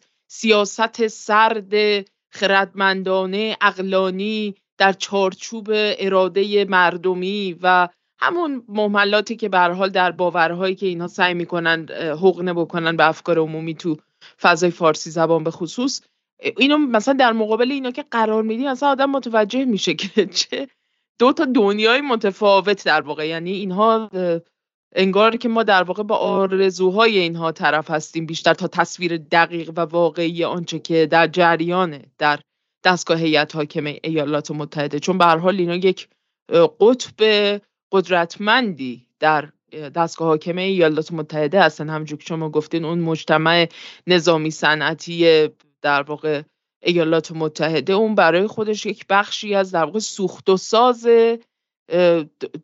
دولت آمریکا به معنا در کلیتش به معنای عامشه واقعا. و اون چیزیه که در واقع یکی از سهم بسیار زیادی داره در اون چه که در واقع برساخته شده از امپریالیسم ایالات متحده یا در اون بلوک ترانس آتلانتیک اون بخشی از اون سوخت و سازه. و این خیلی مهمه که اینقدر ابعاد ایدولوژیک دارن اینها. بفرمایید شما ادامه بدید. دقیقا درست میگیم یه نکته جالب توجه اینجا می‌تونه این باشه که از زمانی که این تحول رقم خورده یعنی چی؟ یعنی راست مسیحی یا در واقع صهیونیسم مسیحی گفتم وجود داشته بلکه سازماندهی شده اومده توی بلوک قدرت به مشخصا از دهه هفتاد به بعد یعنی دهه 60 شکل دهه هفتاد اومده و در واقع با ریگان در واقع به قدرت رسیده. رابطه بین دو حزب در واقع دموکرات و جمهوری خواب و اسرائیل تا حدی تغییر کرد تا حدی تغییر کرد. در واقع تا اون زمان دموکرات بیشتر حامی اسرائیل بودن تا جمهوری خواه به خاطر اینکه جمهوری خواه بیشتر نزدیک بودن به در واقع اون بخشی از بورژوازی حاکم یا طبقه حاکم که در واقع منافعش در در هم تنیده بوده با منافع در واقع کمپانی های نفتی و در نتیجه رابطهشون با کشورهای حاشیه خلیج فارس که در واقع کشورهایی که رابطه با آمریکا داشتن و کشورهای نفتی بودن براشون مهم بوده و معمولا اسرائیل براشون به اصطلاح هزینه ساز بوده. خب هرچند در واقع این چیز نشه در واقع انگار اشتباه تحلیلی نشه که اینو اشاره بکنم که تمام رئیس جمهور آمریکا حامی اسرائیل بودن بلکه کم و بیشش رو داریم اینجا حرف می‌زنیم. ولی از این دوره بعد که جمهوری خواه حمایت بیشتری می‌کنن. و خب پای رأی بخش از پای رأیشون هم اینه. در نتیجه در واقع ما می‌بینیم منافع سیاسی مناسبات قدرت درون حاکمیت منافع در واقع ایدئولوژیک و در واقع عقیدتی میلیون ها نفر در آمریکا. روشنه. اکثریت مردم آمریکا نیستن. ولی قابل نادیده گرفتن هم نیستن. به ویژه اینکه قدرتشون بیشتر از یعنی اون نفوذشون بیشتر از در واقع نسبت جمعیتیشونه. خب؟ و منافع اقتصاد سیاسیشون به خاطر رابطهشون با در واقع اون منظومه صنعتی نظامی که این اقتصاد جنگ در نتیجه هر چقدر جنگ بیشتر رقم بخوره یعنی سود بیشتر برای اینو کافی شما به سهامای شرکت تس... در واقع تولید تسلیحات الان نگاه بکنید ببینید که غیر قابل مقایسه است با پرسودترین شرکت دیگه حتی در عرصه آیتی و هوش مصنوعی و غیره. خب این خب نکته خیلی مهمیه. ما باید اینو در واقع در نظر داشته باشیم. آخرین بود ایدئولوژیک که به نظر من بسیار تعیین کننده است برای فهم نه اون حمایتی که غرب و آمریکا داره اسرائیل می‌کنه بلکه اونجایی که اتفاقا تنش ساز میشه. تحول تاریخی در ایدولوژی رسمی و مکتب و دکترین فکری سیاسی امنیتی اسرائیل که ما این رو سعی می‌کنیم حالا خلاصه بپردازیم که برسیم در واقع به بخش دوم بس. مشخصا در از زمانی که مناخیم بگیم در سال 1977 با رهبری حزب لیکود به قدرت اومد ایدئولوژی رو در واقع اومد به صحن سیاسی صحن قدرت در اسرائیل آورد که در واقع تجدید نظر طلبی صهیونیستیه. ایدولوژی که البته اون موقع شکل نگرفته این ایدولوژی همزاد صهیونیسم در واقع بهتر بگم اواخر قرن 19 و اوایل قرن 20 شکل گرفته و جزء در واقع رقبای ایدولوژی های صهیونیستی یا نسخه های دیگر صهیونیستی بوده. اما تا 1177 نتونسته بوده قدرت قبضه بکنه. در واقع محققان دانشگاه بیرسیت کرانه باختری که در واقع فلسطینی هستن. روی این بحث کار کردن و در واقع بحثشون اینه که این از مفهوم فاشیزم استعماری استفاده می‌کنن. خب ببینیم استعمار اسمش روشه اساسا غیر انسانیه اساسا در واقع مبتنی بر نجات پرستیه. ولی فاشیزم استعماری یعنی چه یعنی صهیونیزمی که در درون خودش ضد انسانی بوده استعماری بوده و نژادپرستانه بوده تحول کیفی رقم خورده. از 1977 بعد. با به قدرت در واقع لیکود به رهبری مناخیم بگین. حالا این تجدید نظر طلبی صهیونیستی چیه و چه معنایی داره چه اهمیتی داره؟ تجدید نظر طلبی در واقع صهیونیستی ایدئولوژی که در واقع ولادیمیر ژابوتینسکی یا زیو ژابوتینسکی در واقع ایده پردازی کرده. ایشون یک صهیونیست اوکراین در واقع از اودستا در اوکراین کنونی در واقع هستش که نظریه پر... یکی از نظریه پردازان مهم صهیونیسم بوده. ایدهاش بسیار متأثر از جنبش های ناسیونالیستی قرن 19 اروپا به ویژه جنبش در واقع اتحادی ایتالیا بوده و از آرای یک نظریه پرداز ایتالیایی به شدت تاثیر گرفته به نام دیانونسیو گابریل دیانونسیو که نظریه پرداز فاشیزم ایتالیاییه. در واقع ژابوتینسکی موسولینی به شدت در واقع الهام بخشش بود تا زمانی که موسولینی از هیتلر حمایت کرد سعی کرد فاصله بگیره. ایده در واقع تجدید نظر طلبی سرنیستی چیه؟ من خیلی خلاصه فقط به چند موردش اشاره می‌کنم. تجدید نظر طلبی سرنیستی به لحاظ ایدئولوژیک معتقده که یهودی تنها به از طریق برتری مطلق نظامی و محقق کردن دولت قدرتمند می‌تونن به رستگاری برسن و اون جایگاه دوپایه‌ای که در بلاز تاریخی داشتن رو ازش فراری بکنن. که این خب در نقد یا در فاصله گذاری با اون نگاه های دیگه بود مثل در واقع ایده سهیونیستی جنای چپ که در اوایل در واقع قدرت دولت اسرائیل به ایدولوژی مسلط بود و معتقد بود که کار و کار کشاورزی یهودی ها رو به رستگاری میرسونه. اما آنچه که مهمتره بحث جابوتینسکی اینه که یهودی ها باید از طریق نبرد رنج کشیدن و خون ریختن. حقشون رو به عنوان کسانی که حق دارن ملت باشن و دولت داشته باشن تثبیت بکنن.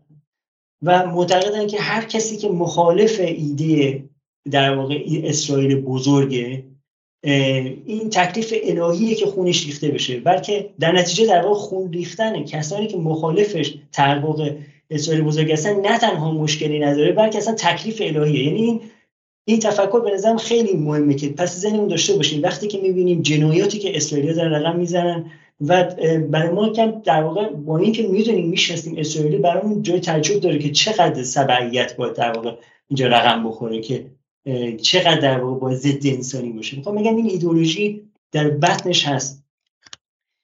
یعنی میلیتاریزم به شکلی یا نظامیگری یکی از در واقع پایه های عملیاتی کردن دولت یهود تو دستگاه سهیونیست هایی مثل جابوتینسکی یا مناخیم بگین که فکر می‌کنم هر دوشون هم جز در واقع اون سازمان ایرگون بودن. یکی از اون سازمان های سگانه ای که بنیان در واقع ارتش اسرائیل رو گذاشتن نهایتا. دقیقا نکته مهمیه. ایرگون همونطور گفتین یک در واقع گنگ تروریستیه که حملات تروریستی می‌کنه علیه فلسطینی ها و رأسش هم مناخیم بگینه که بعدا در واقع میاد و نخست وزیر اسرائیل میشه. جالب و ایرگون در واقع تشکیلاتیه که ایده های جابوتینسکی در واقع داره نمایندگی می‌کنه. و جالب بدونید ایرگون بعد از اینکه دولت اسرائیل به اصطلاح شکل می‌گیره در 1948 تغییر ماهیت میده و به حزب تشکیل به حزب بدل میشه. یعنی مناخیم بگین حزب هروت رو پایه‌گذاری می‌کنه. با همون ایده های ژابوتینسکی که در اون دوره بسیاری از های به اصطلاح لیبرال و چپ منتقد شدید این هستن که چنین حزبی قانونی بشه. یه نامه خیلی معروفی هم هستش که یک بیانیه است که توی نیویورک تایمز منتشر شده عده‌ای از چهره های یهودی و شاید صهیونیست سرشناس مثل آلبرت اینشتین و هانا آرنت در واقع امضا کردن و اونجا در واقع میگن که ما که از دل در واقع داریم شاهدان زنده نازیسم هستیم حالا می‌بینیم که یک حزب نازی در اسرائیل در واقع میاد و تشکیل میشه و این قابل قبول نیستش. و حتی این از عنوان حزب نازی استفاده می‌کنه. اما همین هروت که در نتیجه ایزوله بوده به یعنی حزبی نبوده که پایه اجتماعی بزرگ داشته باشه. در سال 1977 میاد و در لیکود میشه رأس در واقع محور لیکود اطلاف راست افراطی لیکود که الان همه میشناسیمش که نتانیاهو رأسشه. و قدرت رو در واقع کسب می‌کنه. اون لحظه یا بهتر بگم جنگ 1967 و 73 این دو جنگ بسیار تعیین کنندن در این اتفاق. هم از این نظر که خب جنگ بزرگترین تهدیدها علی اسرائیل بودن هم به ویژه به نظر من از این نظر که بعد 1967 در واقع کشورگوشی یا بهتر بگم قلمرو تحت حکومت رژیم صهیونیستی رشد می‌کنه و این ایده ها می‌تونه در واقع جا برای ترویج داشته باشه که خب ما این قلم رو نباید پس بدیم و سازش نکنیم. و خب بعد از اون هم در واقع که هم که گفتم لیکود در واقع رسمی می‌کنه این ایدولوژی فاشیستی رو. حالا دو تا در واقع جنبه خیلی مهم دیگه مونده از این ایده فاشیسم استعماری قبل از اینکه بپردازیم به نمونه‌های دیگه این همون نامه‌ایه که شما اشاره کردین بهش که به نیویورک تایمز فرستادن در واقع همون نویسندگانی که امضای هانارنت و آلبرت اینشتین و چندین چهره شاخص دیگه در ادامه اون هست و در واقع به شکلی یه جور اعتراض خودشون رو نسبت به مناخیم بگین و سفری که داشته به ایالات متحده و ایده های سیاسی اون در واقع بیان می‌کنن. اینجا در واقع توی امضاها میشه در واقع دید. دقیقا. ممنونم که این نامه هم در واقع پیدا کردیم ببینید در ادامه اون چیزی که در رابطه با ایده های و این فاشیسم استعماری و تجدید نظر طلبی سنیستی گفتیم این خیلی مهمه که این ایده مبتنی بر این بینش نسبت به مردمان منطقه است. مشخصا اعراب ژابوتینسکی میگه اعراب ولی خب بعد بعدتر معین بیان شده که مسلمین و اعراب. اینه که این رابطه رابطه اسرائیل با مردمان منطقه رابطه آشتی ناپذیره چرا؟ به خاطر اینکه مردمان مردمان ضرورتا و ذاتا آنتیسمیت یا ضد یهودی هستن. و هرگز شکل گرفتن دولت اسرائیل رو قبول نمی‌کنن. بنابراین رابطه بین اسرائیل و مردمان منطقه از طریق قدرت نظامی تعیین میشه. این نکته که شما اشاره کردی یعنی قدرت و نه تنها قدرت نظامی برتر مطلق اسرائیل بلکه نمایش و بروز دائمی این قدرت. خب این خیلی نکته مهمه یعنی در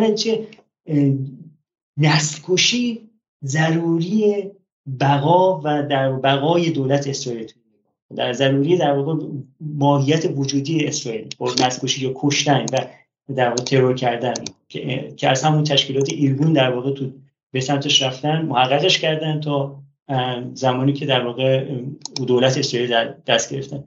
دو تا نکته دیگه این که اساسا چهره های شاخص در واقع جز رهبران برجسته صهیونیسم بودن کسانی که در واقع از همون دهه های ابتدایی قرن بیستم کسانی مثل در واقع بنگوریون و بنزوی که خودشون در واقع در اون گنگ یا به قول شما گنگ سازمان نظامی میلیشیای هاگانا بودن. در واقع بنیان اون رو گذاشتن. این تصویر بنگوریون الان. و همینطور بنزوی که دوره بنگوریون نخست وزیر اسرائیل شد. بنزوی رئیس جمهور اسرائیل بود و اینجا هم در واقع از سمت راست اگر نگاه بکنیم سمت راست بنزویه و سمت چپ بعد از اون و نفر وسط که نشسته بنگوریونه و بقیه هم بقیه شخصیت هایی هستن که به شکلی بخش از گروه نویسندگانی هستن که اون دوره در اوکراین داشتن در واقع این محفل خودشون رو که ایده های خودشون رو پرورش می‌دادن. و بعدا به حال این دوتا دوتا از چهره های شاخص بنیانگذار هاگانا بودن. به عنوان یکی از ازلاع اون سازمان های سگانه که بنیان ارتش در واقع اسرائیل رو گذاشتن. و همینطور چهره شاخص دیگه ای مثلا مثل اسحاق شامیر که اون هم در یکی دیگه از این سازمان ها که سازمان لهی بود. عضویت داشت و جز بنیانگذاران اون بود و اون هم برای در واقع جز کسانی بود که نخست وزیر بود در اسرائیل. به این ترتیب در واقع ما می‌بینیم که تمام چهره های شاخص سیاسی رهبران سیاسی صهیونیستی که از زمان تأسیس این سازه نظامی و در واقع استعماری اسرائیل در قدرت قرار گرفتن به شکلی هر کدومشون اینها بخشی از یک جنبش در واقع مسلحانه یک مبارزه مسلحانه و با ایده های کاملا تروریستی بودن. یعنی تروریسم خودش یکی از معلفه هایی هستش که در دل این صهیونیسم پرورش پیدا کرده. اتفاقا یه مقاله بسیار خوبی هست که دوستان خواستن در واقع مطالعه بکنن. یه مرکز مطالعات فلسطین هست که در واقع دفترش هم در رام الله در کرانه باختری. اونجا در واقع یه مقاله بسیار خوبیه که کاملا میاد با ردیابی ایده هایی که در همین سازمان های تروریستی مثل ایرگون، لهی و هاگانا شکل گرفته بوده و اینکه چطور اینها در واقع در طی دهه های قبل از تاسیس اسرائیل از دهه 20 و 30 و در طی جنگ جهانی دوم و غیره تا پیش از تاسیس رژیم اسرائیل داشتن مبارزه مسلحانه می‌کردن و غالبا هم به شکل جالبی از شرق اروپا اومده بودن. اکثرا از مناطقی که حالا الان مثلا لاتویا هست یا اوکراین یا مثلا لهستان خیلی جالبه اکثرا مال این مناطق هم بودن که اومده بودن و این سازمان ها رو تشکیل داده بودن در سرزمین فلسطین که بخشی تحت قیمومیت بریتانیا استعمار بریتانیا بوده اون دوره در واقع داشتن مبارزه مسلحانه می‌کردن و عملیات های تروریستی انجام می‌دادن که این عملا تروریسم بخشی از اون دستگاه صهیونیزمی میشه که بعدها به عنوان حالا یک دکترین یا یک منظومه بزرگ یا استراتژی بزرگ در واقع اسرائیل ما می‌بینیم که در چارچوب کشوری که به اسم اسرائیل دولت اسرائیل که اینها تأسیس کردن هم همچنان داره باز تولید میشه و این رابطه اصلا مسئله اتفاقی نیستش. یعنی این که مثلا ما میگیم دولت تروریستی اسرائیل به منباب لفاظی نمیگیم. یا وقتی میگیم رژیم مثلا میلیتاریستی یا پادگانی اسرائیل منظورمون دقیقا همین نوع در واقع نسبتیه که در واقع این ساخت این در واقع این برساخت سیاسی دولت یهودی اسرائیل و نسبتی که با نظامیگری و میلیتاریزم داره این در واقع یک ابعاد کاملا تاریخی داره که ایدههاش اومده و در درون این دولت به این شکل تزریق شده. ببخشید یه پرانتز بزرگی من نه کاملا درست بود اتفاقا خیلی ممنونم. به خاطر اینکه در کنار این حرفی که شما فرمودید که تروریسم و نظامیگری یک بخش جدایی ناپذیری از تاریخ صهیونیسم و رژیم صهیونیستی بوده بلکه حتی بخش جدایی ناپذیر از در بخشی عقیدتی و اجتماعی یعنی هم توی گفتم به در این تجه نظر طلبی صهیونیستی نظامیگری باعث رستگاریه.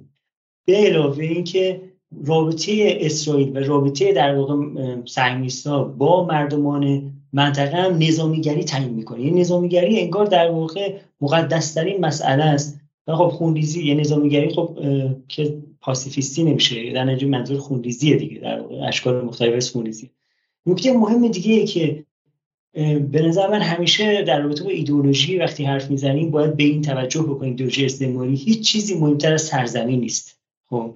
حالا باید دید تجدید نظر طلبی سرنیستی و یا فاشیسم استعماری بیان در واقع فلسطینی های دانشگاه بیرسید به لحاظ سرزمینی معنیش به لحاظ سرزمینی خواهان احیای در واقع شکل گرفتن دولت اسرائیل آنچنان که در کتاب عهد عتیق تعریف شده.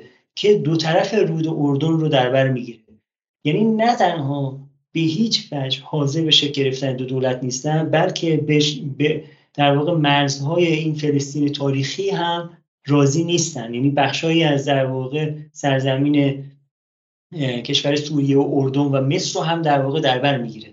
بنابراین هم جالب اینجاست که اینجا همپوشانی وجود داره بین صهیونیسم مسیحی و فاشیسم استعماری یا تجدید نظر طلبی صهیونیستی هیچ کدوم حاضر نیستن که در واقع هیچ گونه مصالحه سرزمینی رقم بخوره. به همین دلیل با اینکه به لحاظ دیپلماتیک و به لحاظ رتوریک عملا مخالف ایده دو دولت نیستن ایده دو دولت اسلو رو عرض می‌کنم. نه اون ایده دو دولت به معنای واقعی کلمه یعنی دولت فلسطینی.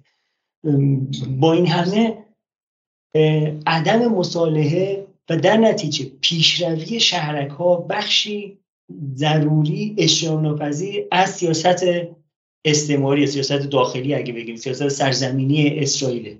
و خب مناخیم بگیم وقتی که به قدرت می‌رسه جالب خب مناخیم بگیمی که با انور سادات در واقع این رو کمپ دیوید رفتن. در نتیجه جالب ببینیم که چطور مناخیم بگیم از یک طرف داره عادی سازی با مصر و و حتی با خود در واقع پیلو با صاف رو در واقع جنبش سازمان آزادی بخش فلسطین رو پیش می‌بره مراخیم بگیم. و از طرف از طرف دیگه شهرک سازی های به اصطلاح غیرقانونی در کرانه باختری شتابی که تو دوره بگیم می‌گیره بسیار بیشتر از دورهای قبلی. البته من تاکید دارم که شتابی که می‌گیره چون بوده. خب داشته پیشروی می‌کرد. ولی بسیار بیشتر. بجز این بلندی های جولان که تو 1976 اسرائیل در واقع خصف کرده بود بگیم به طور رسمی ملحق می‌کنه به در واقع کشور اسرائیل. خب. و به جز اون اقدامات نظامی بی سابقه می‌کنه. مثل حمله به تاسیسات هسته عراق حمله به لبنان. یعنی در نتیجه سیاست های سرزمینی و متخاصم در واقع ناشی از ایده های فاشیسم استعماری رو بگیم پیش می‌بره. در این حال که کمپ دیوید هم میره. عادی سازی هم پیش می‌بره. نکته مهمی که ما می‌خواستیم حالا بگیم چیه؟ ببینید لیکود امروز وقتی که در قدرت و ناتانیاهو هست ناتانیاهو رو بهش نقد می‌کنن که چرا با راست افراطی اعتراف کردی؟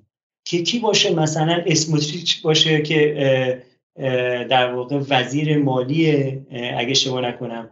و بنگویر که در واقع وزیر امنیت داخلیشه اگه اشتباه نکنم. یعنی چهره هایی که از ناتانیاهو هم فاشیسترن این به چه معناست؟ وقتی شما وقتی ما تاریخ رو نگاه بکنیم که خب خیلی وقتی که لیکود یعنی بیشتر سی سال گذشته که لیکود و نتانیاهو سر رأس قدرت بودن. ولی حتی از دوره بگیم به این نگاه بکنیم می‌تونیم ببینیم که فاشیسم استعماری تجدید نظر طلبی صهیونیستی جریان اصلی ایدئولوژیک در اسرائیل شده. یعنی چی؟ یعنی پایه های رأی داره. یعنی ما در مورد فقط دولت حرف نمی‌زنیم بلکه مردم اسرائیل هم داریم حرف می‌زنیم. آنچه که سیاست خارجی و داخلی و منظورم در رابطه با فلسطین اینها رو تعیین می‌کنه به شدت در واقع متاثر از ایده فاشیسم استعماری به همین دلیلی که ما امروز داریم می‌بینیم که به هیچ وجه در واقع دولت اسرائیل حاضر به این نیستش که جلوی پیشروی شهرک نشینای افراطی رو بگیره. دستکشی که بماند. خب؟ یعنی اونجایی که در واقع حتی دولت آمریکا فکر می‌کنه که اینجا خب دیگه اسرائیل دستش باز این کارو بکنه. به هیچ وجه این کارو نمی‌کنه. بنابراین و خب این تنش ساز میشه در در وقتی که رابطه بین اسرائیل و غرب نگاه بکنیم فاشیسم استعماری در واقع هزینه های رو تحمیل می‌کنه به امپریالیسم که شاید از نگاه در واقع آمریکا و کشور اروپایی نالازم باشه. خب برای اینکه برای اینو بفهمیم باید حالا بریم ببینیم که چه چیزی لازمه و چه چیزی لازم نیست که باید در نسبت با اهداف و برنامه های امپریالیستی ببینیم. منتها پیش از اون اگر اجازه بدید خانم وسامی من دو تا نکته به عنوان جنبندی می‌خوام بگم. خیلی کوتاه.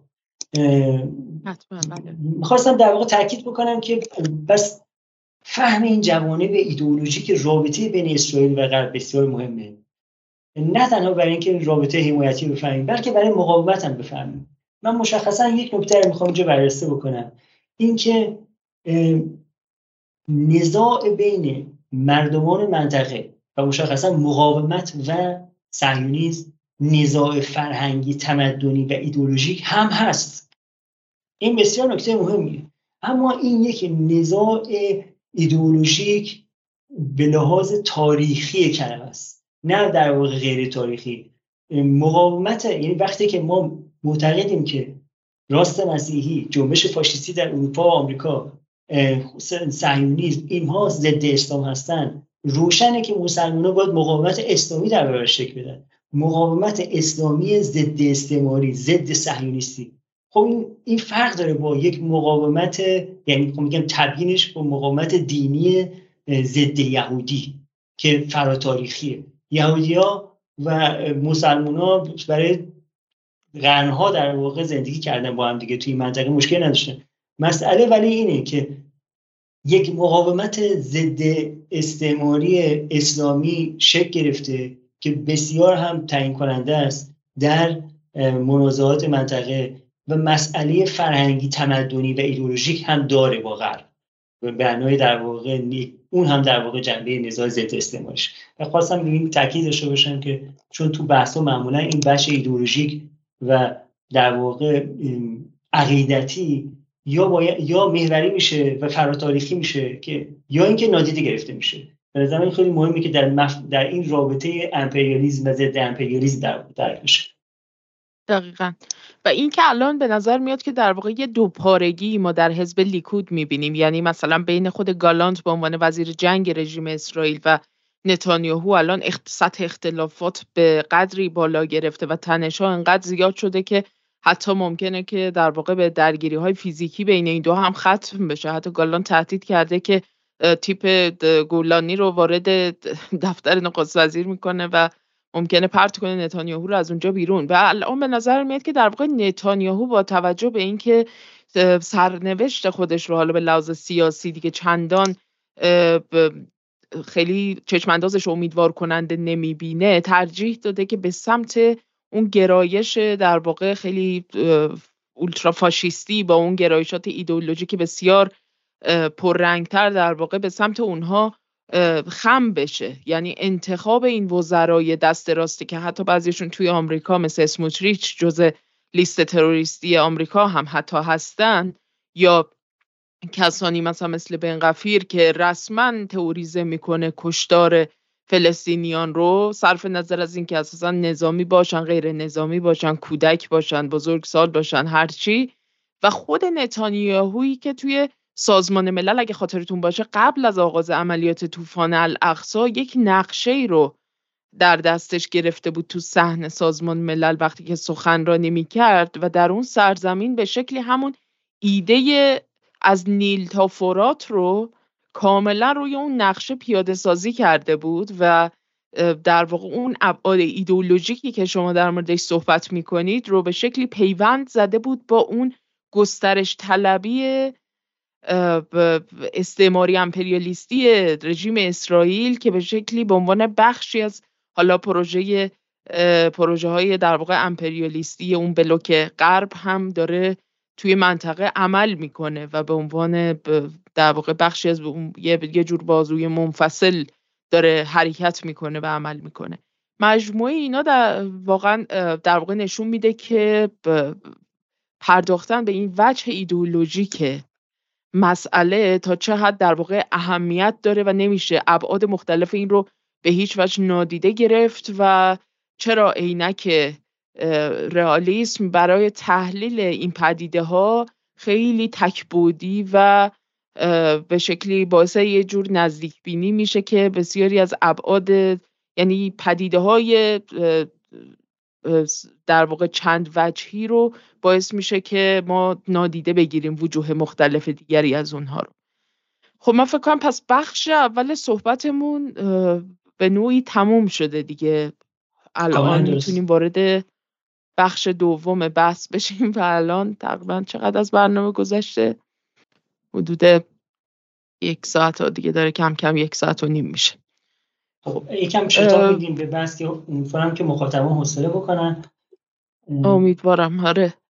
حالا به حال تا میریم جلو دیگه تا جایی که بشه و اگه دیدیم دیگه خیلی طولانی شد احیانا می‌تونیم یه جلسه دیگه دوباره یه بخش دیگه اضافه بکنیم به برنامه.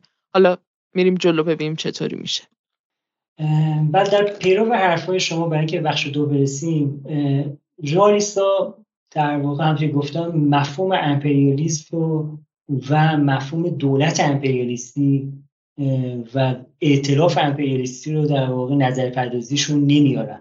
برای همین دوچار به نظر من مسئله میشن. با این حال وقتی شما به کتاب میرشهایمر و والت نگاه می‌کنید برای مثال اینها معتقدن که بله حمایت آمریکا از اسرائیل تا زمانی که جنگ در واقع دوره جنگ سرد به پایان می‌رسه تا اون موقع کاملا توجیه پذیره از منظر منافع ملی اینا میگن که منافع ملی و ابر مسابقه ابرقدرت.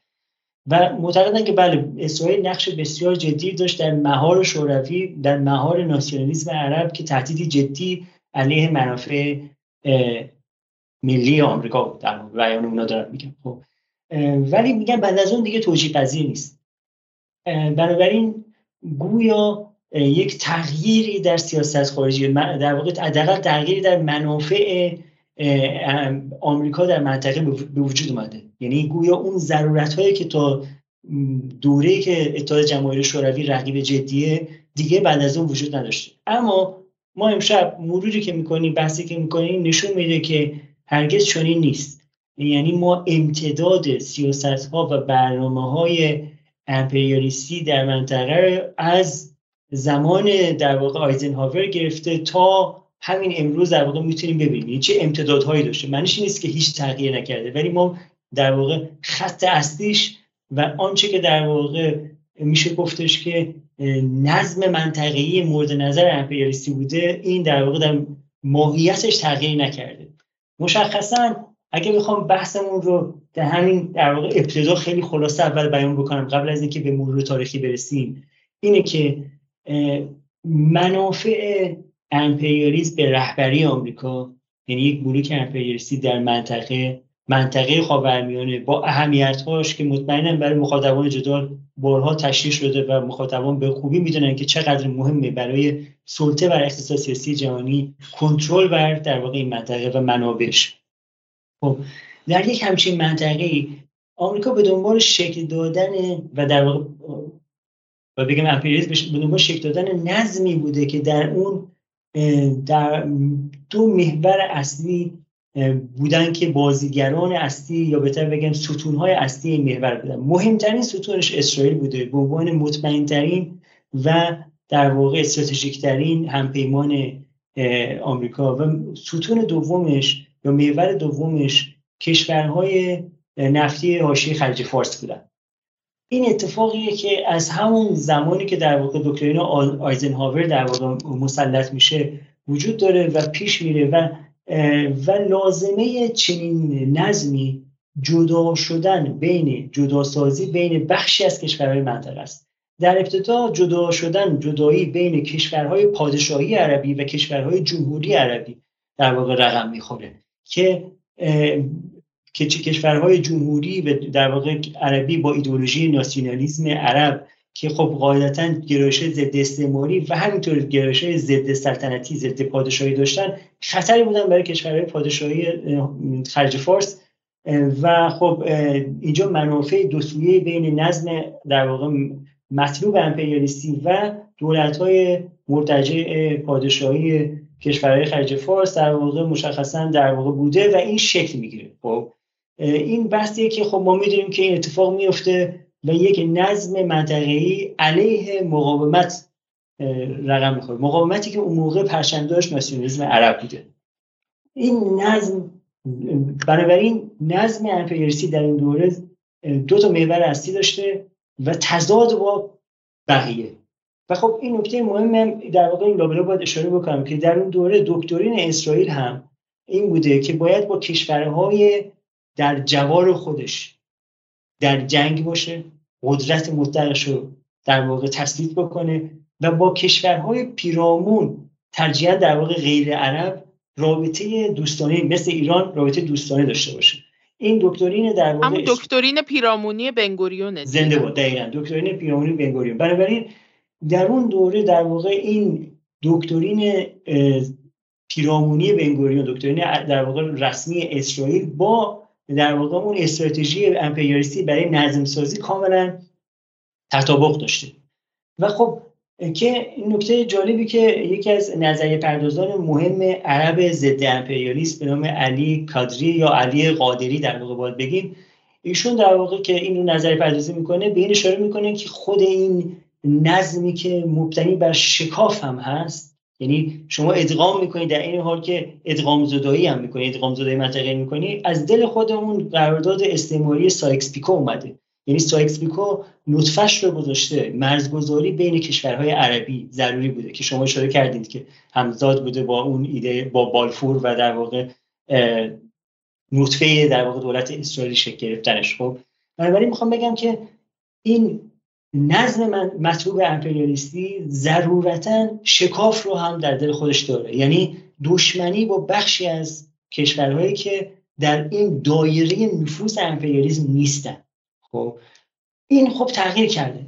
اما چه چیزی تغییر نکرده؟ دو محوری که اشاره کردم. اسرائیل مهمترین محور و کشورهای حاشیه خلیج فارس. خب این مسئله تعیین کننده است. اینکه در واقع نکته دوم که توی این نظم منطقه در واقع امپریالیستی باید در نظر گرفت اینه که اسرائیل باید در اون برتری مطلق نظامی تکنولوژیک اقتصادی داشته باشه و امنیتی. و در واقع در نتیجه اسرائیل نه تنها یک محوره بلکه ستون اصلی خیمه در واقع مد نظر اون نظم مد نظر امپریالیستی از همون ابتدا در واقع این برای در واقع امپریالیسم نقش آفرینی کرد این ستون اصلی بود. نکته مهمه و این خب خیلی تو پرانتز بگم یعنی این خیلی در واقع این نقشی که اسرائیل به عنوان عمود خیمه امپریالیسم تو منطقه بازی می‌کنه به شدت تحت تاثیر قرار میده الگوها و روندهای توسعه رو در کشورهای دیگه یعنی اینکه این کشور باید به هر حال به لحاظ قدرت نظامی تکنولوژیک و در واقع باید کاملا به هژمون منطقه تبدیل بشه این هژمونی عملا تحت تاثیر قرار میده. توسعه رو در کلیت منطقه در دولت‌های اطراف و لایه های حتی دورتر از این دولت حالا با توجه به تغییری که توی روابطشون به وجود میاد بر مبنای همون دگرگونی هایی که توی اون دکترین پیرامونی به وجود میاد.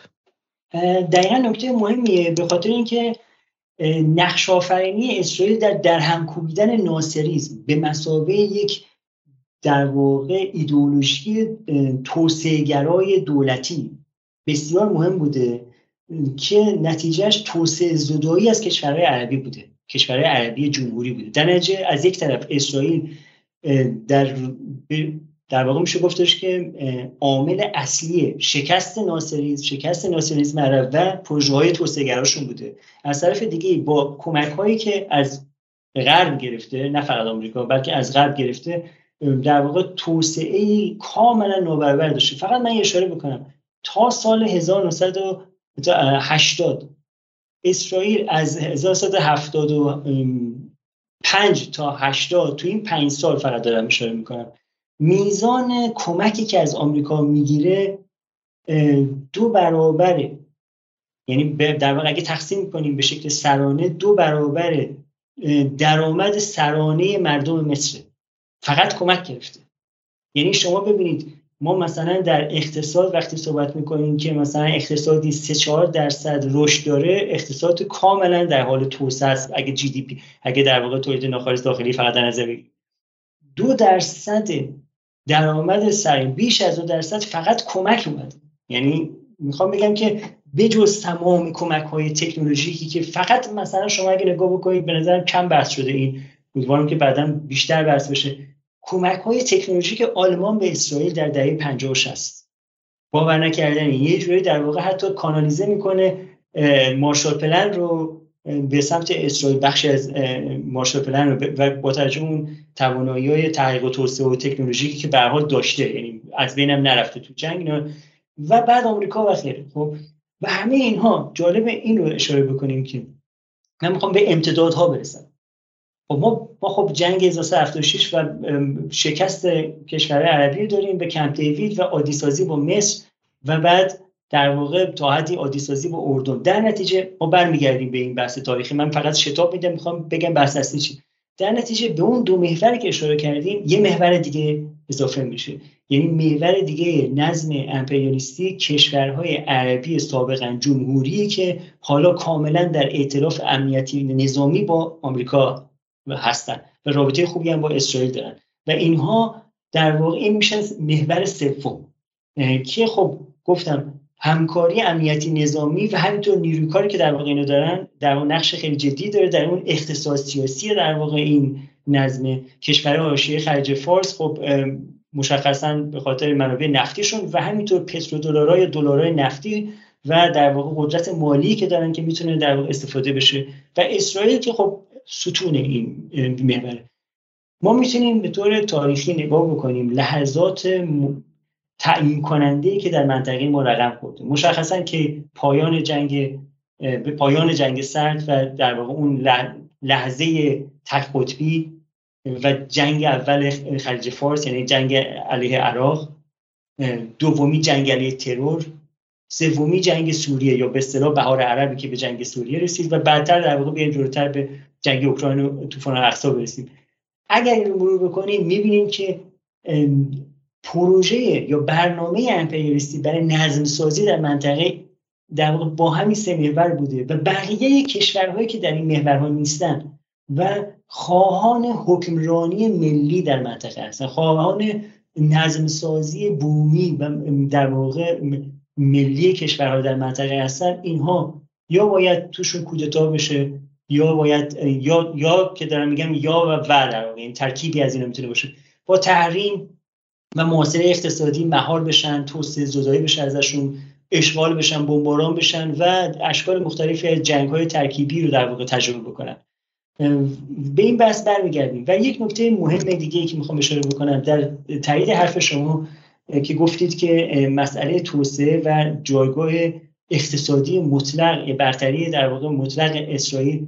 ببینید به ویژه بعد از دوره جنگ عراق یعنی جنگ اول عراق و پیش بردن فرایند صلح اسلو پروژه نظم سازی رقم می‌خوره که جورج بوش پدر در یک سخنرانی خیلی در واقع معروفی جالب اینجاست ایشون اومده در واقع مراسم تنفیزش هم برگزار شده. هنوز حرفی از نظم نوین جهانی نمی‌زنه ولی بعد میاد جنگ عراق شکل می‌گیره و بعد جنگ عراق حرف از این می‌زنه که ما حالا شاهد نظم نوین جهانی هستیم.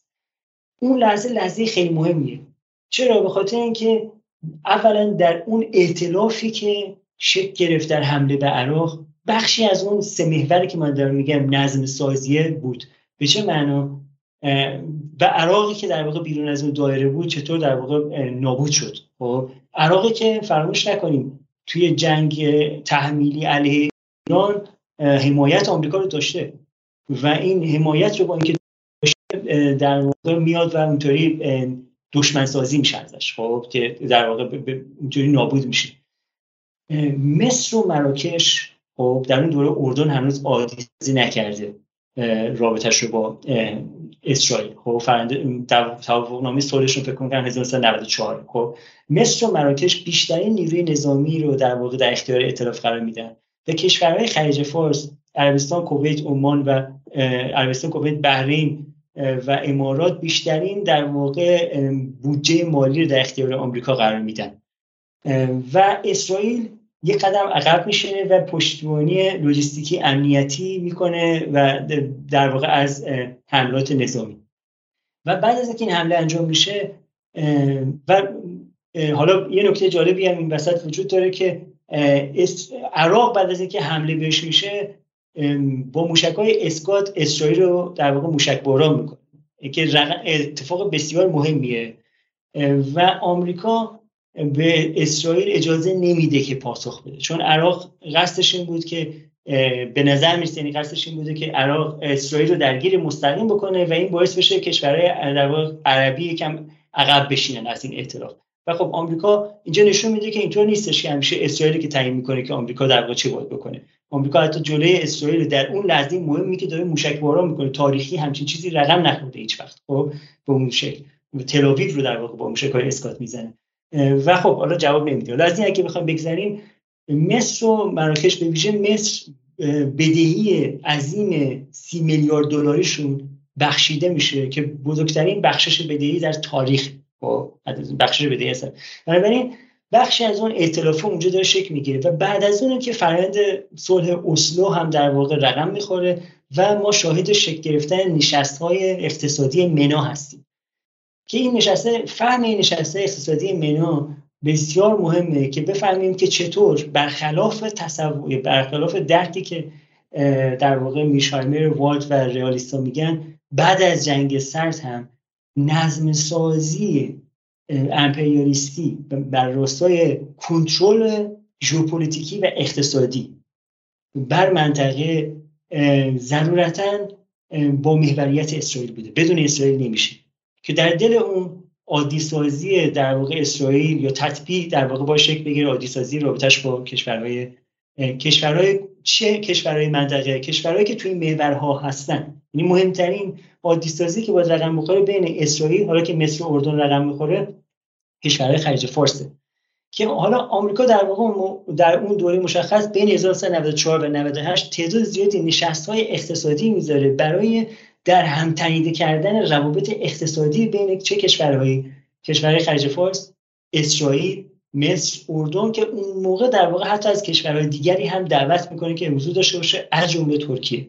خب؟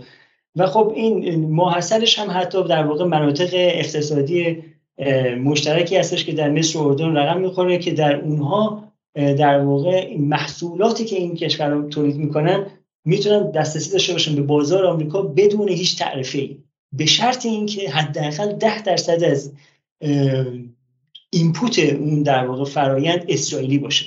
یعنی شما ببینید چطور این مناسبات اقتصادی داره رقم می‌خوره که وابستگی متقابل ایجاد بکنه در بین اون محورهایی که برای نظم امپریالیستی ضروریه. و خب ما تو این دوره مشخصا در واقع دشمنی علیه کشورهای معینی داریم و نظم سازی با محوریت اون در واقع کشورهایی که گفتم. بنابراین اگر اینطوری نگاه بکنیم خب می‌دونیم این فرایندهای نظم سازی امپریالیستی بدون مقاومت نبوده. فرایند صلح اسلو هم به با های زیادی روبرو بوده و حالا من یه مکسی می‌کنم و می‌تونیم برگردیم به اینکه چه حالا چه اتفاقی افتاد که اونجا این محقق نشد. یعنی نظم سازی که گفتم محقق نشد یا دچار اشکال شد. در ادامه اون نکته که شما گفتین در مورد در واقع تغییر مناسبات و روابطی که در منطقه اتفاق افتاد اسرائیل به تدریج رفت به سمت اینکه به شکلی عادی سازی بکنه روابط رو با بخشی از همون دولت های جمهوری عربی که مشخصا مصر رو تونست در وهله اول در پیمان کمپ دیوید همراه بکنه و به شکلی روابط رو باهاش عادی سازی بکنه و دولت های پادشاهی طبیعتا براش تا حد زیادی کار ساده تری بودن برای اینکه بخواد این اقدام رو انجام بده. ولی یکی از مهمترین پروژه هایی که توی منطقه در واقع از خلال این عادی سازی روابط و به خصوص بعد از اون چرخشی که در دکترین پیرامونی بنگوریون اتفاق افتاد که مشخصا میشه گفت که به نوعی از یعنی من می‌خوام حالا یه مقدار این حرفامون رو ببریم روی دونه رو اون در واقع زمانبندی تاریخی که ما نظم دو قطبی داشتیم نظم تک قطبی میشه و حالا ما در دوره گذار هستیم که می‌خوایم بعد برسیم بهش که ببینیم در واقع شرایط منطقه داره به چه صورتی جلو میره. دکترین پیرامونی بنگوریون به همون شکلی که شما توضیحش رو دادید در واقع در اون نظم دو قطبی شکل پیدا می‌کنه و فرم می‌گیره و نصف پیدا می‌کنه به اصطلاح و ما در عصر تک قطبی شدن نظم بین المللی از سال 91 به بعد بعد از فروپاشی اتحاد جماهیر شوروی مشخصا و با توجه به اون تغییراتی که در واقع در اون بلوک بندی کلان در سطح بین المللی اتفاق میفته و منطقه ما رو هم در غرب آسیا و شمال آفریقا رو متأثر می‌کنه ما با یک وضعیت جدیدی مواجه میشیم که در اون جای دولت ها یعنی جایگاه دولت هایی که قراره در نقش دولت هایی که اسرائیل سعی می‌کنه نسبت بهشون روابط دشمن به اصطلاح قرار بگیرن توی این دکترین و در واقع نسبتش رو اسرائیل به این ترتیب با اونها تعریف بکنه. به این شکل در واقع در سال 91 که فکر می‌کنم که اسحاق رابین به شکلی میاد و در واقع ایران رو به عنوان اون دشمن اصلی اسرائیل در منطقه مطرح می‌کنه و به نوعی میشه گفت که در واقع این رو میشه یه نقطه چرخش در درون همون دکترین پیرامونی بنگوریون بدونیم که به این شکل در واقع شکل میده فرم جدیدی میده به سیاست خارجی اسرائیل توی منطقه که به تدریج میاد و بر اساس همون نکاتی که شما گفتید روابط رو میاد شکل میده. اما یه استراتژی خیلی کلان هم به خصوص برای حفظ اون هژمونی و سلطه خودش و برتری و تفوق ایدئولوژیک و تکنولوژیک سیاسی نظامی امنیتی خودش توی منطقه می‌خواد برقرار بکنه. اونم سر مشخصا پروژه هسته‌ایه. یعنی بحث هسته‌ای شد یعنی بحث اتمی شدن دولت ها بحث داشتن صنعت هسته‌ای توی این منطقه رو اسرائیل در واقع امنیتی سازی کرده. بیشتر از اینکه ایالات متحده یا دولت های غربی دیگه به شکلی این رو تبدیل به یک پروژه امنیتی در نظام بین الملل کرده باشند ابتدای در واقع جنگ تحمیلی هشت ساله ایران با عراق با حمله جنگنده های اسرائیل در عملیاتی که فکر می‌کنم اسمش عملیات بابل گذاشته بودن با بمباران راکتور پلوتونیومی عراق شروع میشه که در واقع اولین ضربه کاری به شکلی به عراق به این ترتیب وارد میشه. ادهی این رو به این شکل تعبیر می‌کنن که اسرائیل مثلا به ایران کمک کرده با این کار. اسرائیل هدفش کمک به ایران نبود. اسرائیل ایدهش این بود که در جنگ ایران و عراق هر دوی این دولت ها نابود میشن. و این چیزی بود که براش مطلوب بود و به این ترتیب این به یه شکلی سعی می‌کرده بود که در واقع با دخالت های خودش مثلا این توازن در نابود شدن رو برقرار بکنه. اینجوری نشه که یکی از یکی خیلی پیش بخواد بیفته. و این جنگ به این شکل تبدیل شد به یک جنگ فرسایشی طولانی مدت. بمباران در واقع بمباران نیروگاه اوزیراک. از این نظر خیلی مهمه که عراق در واقع با پشتیبانی شوروی که در اون زمان هنوز در واقع فرو نپاشیده بود و با سرمایه گذاری عربستان سعودی این نیروگاه رو تأسیس کرده بود. و در واقع اسرائیل اومد و خفه کرد این پروژه رو. در نطفه و به این ترتیب این مبدعی بود در واقع برای منطقه ما که هیچ دولتی حق نداره در این مسیر قدم برداره. به تدریج از همون دهه 90 که پروژه امنیتی سازی پرونده هسته ایران هم توسط اسرائیل و از طریق حالا ایجنت هایی که به شکلی نقش واسط رو ایفا می‌کنن از جمله سازمان مجاهدین خلق میاد و در واقع در دستور کار قرار می‌گیره تا بعد از عملا جنگ علیه ترور که آغاز میشه به شکلی تبدیل میشه به یکی از مهمترین چالش های سیاست خارجی ایران با ایالات متحده و به طور کلی در سطح بین المللی با دولت های غربی.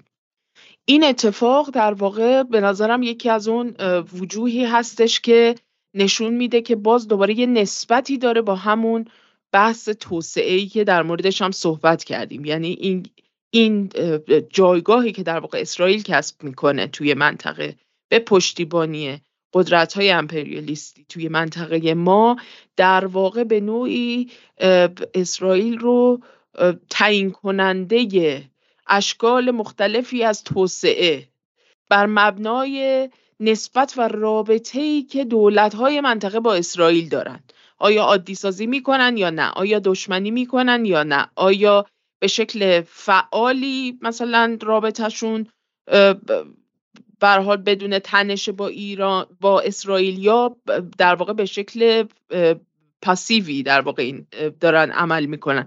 مجموعه این رفتارها و اینها در واقع تعیین می‌کنه که این دولت ها چطوری توسعه پیدا بکنن. بنابراین اینجا می‌تونیم اون وقت دوباره برگردیم به حرف شما که نقش کشورهای حاشیه خلیج فارس به عنوان دولت هایی که حالا بعضا دولت های شبه دولت میشه گفت. حالا به حال دولت ها یا کشورهای ذره که به شکلی توسعه یافته و جز مدل های موفق توسعه به تدریج به حساب میان و در واقع توسعه این کشورها در یک نسبت مستقیمی با بهبود روابطشون با اسرائیل تصویر میشه در افکار عمومی و به تدریج این بحث مثلا تنش زدایی با اسرائیل و در واقع ترک مخاسمه بدون اینکه حالا رابطه خیلی دوستانه هم برقرار بشه تبدیل میشه به یک در واقع فرمولی که شما خودتون به خوبی در یکی از برنامه ها در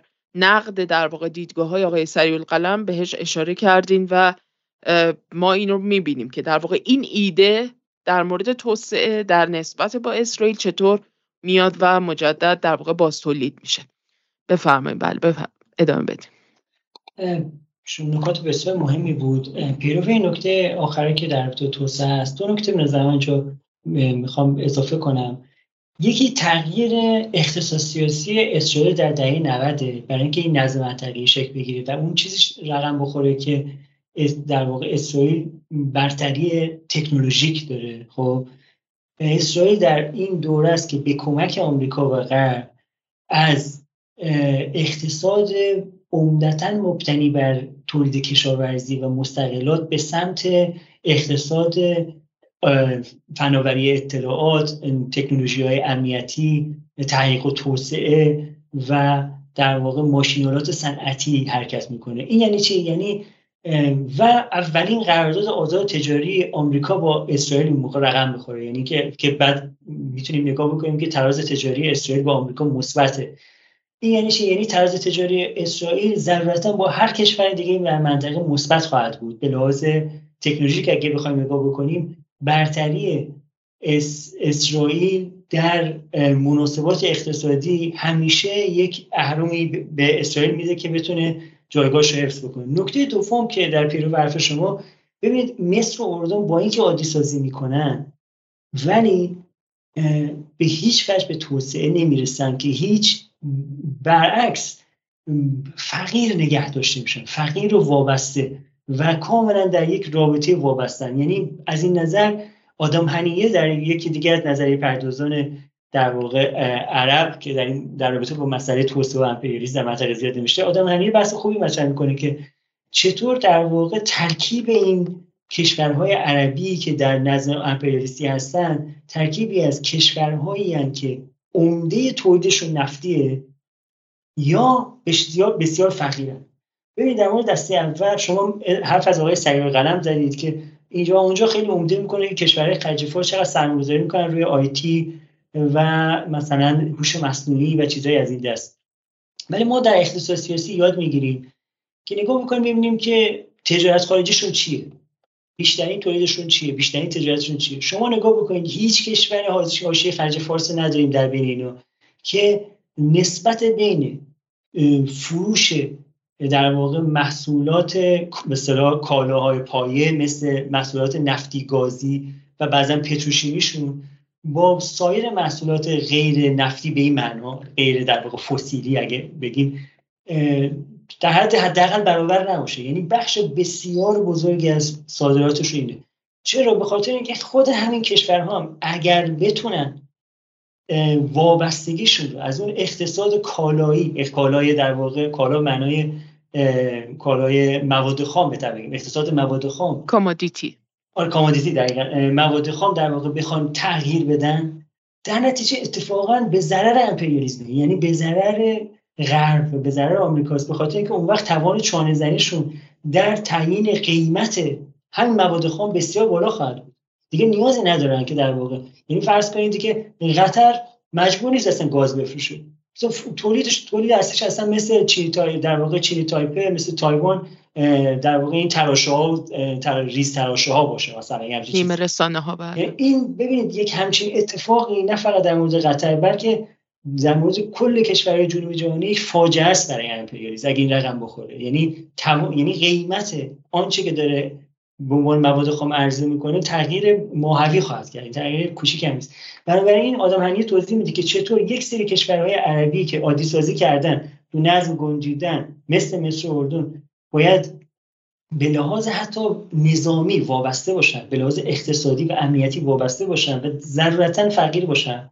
و مسئله بدهی در واقع خیلی عمده است به خاطر اینکه سیاست ریاضتی رو پیش می‌برن اینا. خب حالا خودش موضوع بحث دیگه است. و یا اینکه در واقع کشورهای نفتی و پترو در واقع مبتنی بر دلارهای نفتی باشن که تو خود عمدتا توی وال و توی آمریکا برمیگرده. خب بنابراین با اینکه کاملا این نکته که شما میگید خیلی جالب توجهه اینکه کشورهایی که بیرون از این نظم قرار می‌گیرن قطعا باید توسعه زدایی بشن. یعنی با تمام اهرام نه تنها توسعه زدایی بلکه ثبات زدایی بشن. با, با تمام اهرام های ممکن.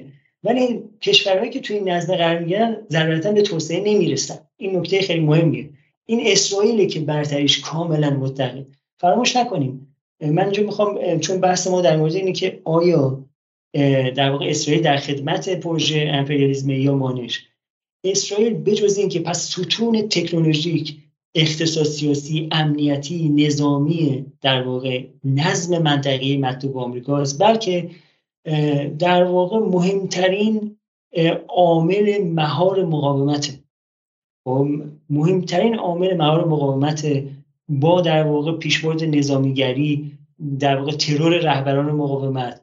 با در واقع سرمایه‌گذاری روی تکنولوژی های در واقع امنیتی و جاسوسی غیره که فهرستش بلند بالاست من نمی‌خوام وارد اون بشم. بنابراین کار ویژه ای داره اسرائیل که در واقع به خوبی اینو تونسته جا بندازه از ایده صهیونیستی خودش که حالا به بیان حاتم ابودای در واقع یکی از فلسطینی ها ایشون میگه که در واقع این خودشون هم در واقع گفتن که سگ نگهبان امپریالیسم. خودشون هم در یک مقاله در هارس پس از میله شدن صنعت نفت ایران گفته بودن که ما می‌تونیم سگ نگهبان امپریالیسم باشیم. و واقعا به خوبی تونسته این نقش رو ایفا بکنه. و این نکته مهم به نظرم خیلی باید در نظر بگیریم. و نادیده نادیده نباید بگیریم مقاومت رو ببینید ما تو دوره ای هستیم. لحظه تک قطبی. آمریکا قدرته داره این در واقع نشست های منا رو پیش میره نشست های اقتصادی منا. با اسرائیل اردن عادی سازی کرده. همه به نظر میسته که خوب پیش رفته. خب؟ فرایند صلح اسلو داره رقم می‌خوره. اما فاشیسم استعماری اسرائیل شهرک سازی ها رو پیش می‌بره و در واقع ادامه اشغال سرزمینی فراتر از اون در واقع معاهداتی که توافق نامه اسلو در واقع بهش پایبندی در واقع ایجاب می‌کنه داره پیش می‌بره. در نتیجه اسلو و اون توافقنامه رو به رغم همراهی کامل عرفات و هایی که مقاومت فلسطین بهش می‌کنه با بحران روبرو می‌کنه.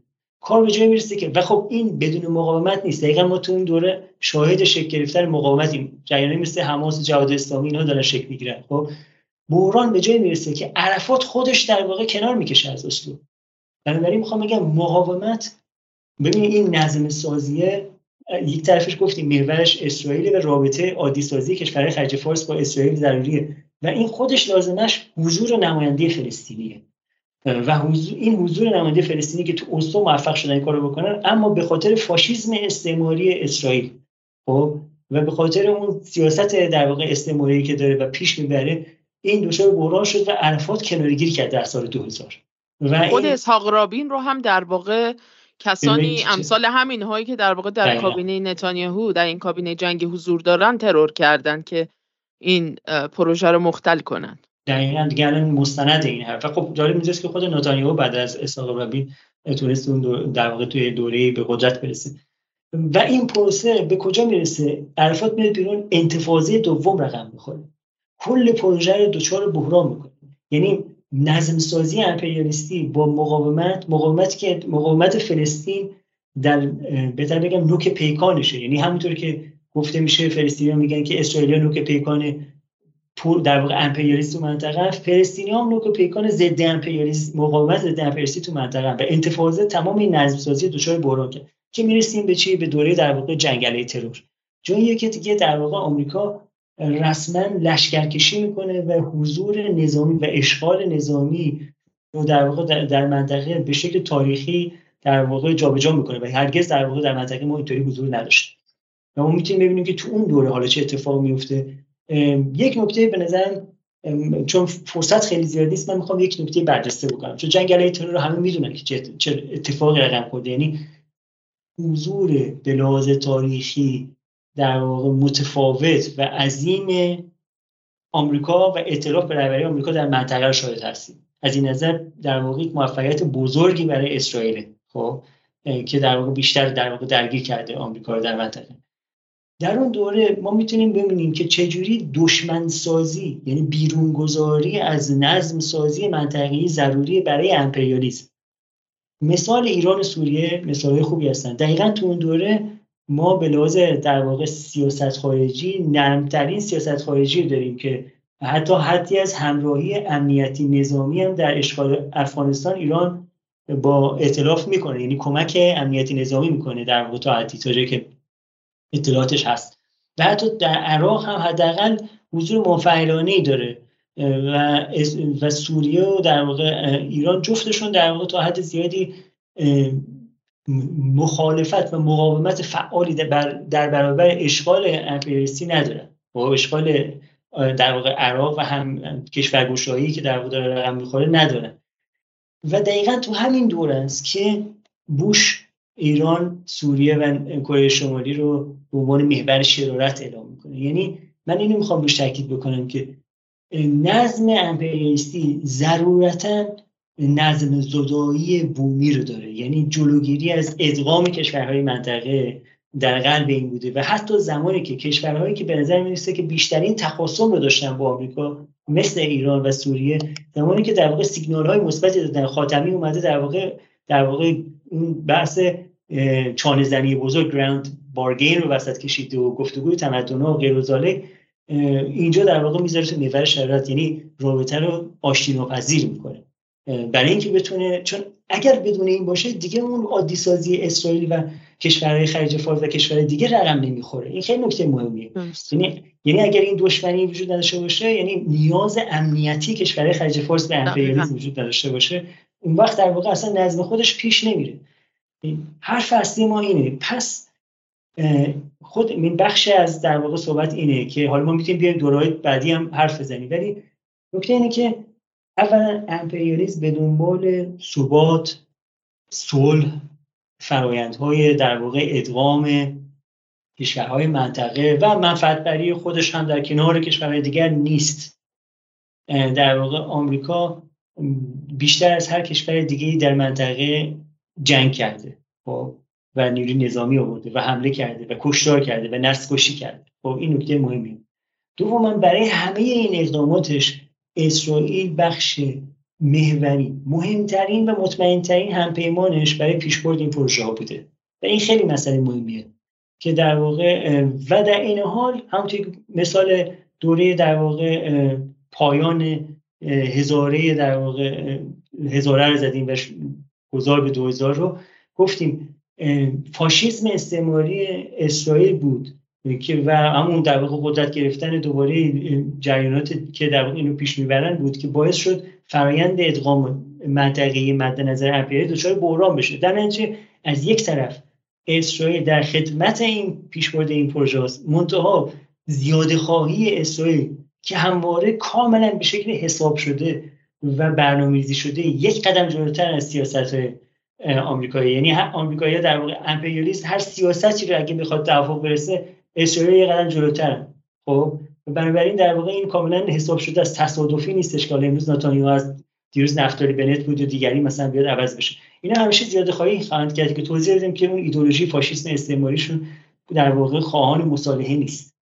بنابراین یعنی در واقع اسرائیل این همون بحثیه که اسرائیل یک استقلال نسبی داره از آمریکا. علا رغم این که در واقع به عنوان بازوی منفصل امپریالیسم بر برای اجرای اون پروژه ها توی منطقه عمل می‌کنه ولیکن چشمانداز مشخصی هم داره که رانه اون یکی از رانه های مهمش همون فاشیسم استعماریه که باعث میشه که یک استقلال نسبی رو در سیاست های خودش در واقع داشته باشه.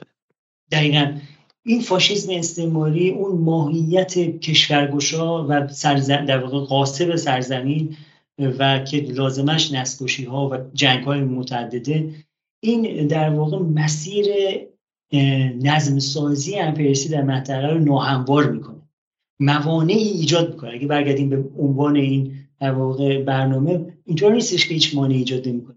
موانع ایجاد می‌کنه. اما و خب هزینه ها ایجاد می‌کنه. اگه بخوایم به برای مثلا به عنوان مثلا حمایت از نسل رو که داره رقم می‌خوره در تحمیل کرده به آمریکا هزینه های نالازمی در واقع تحمیل می‌کنه. اما نکته مهم اینه این وجه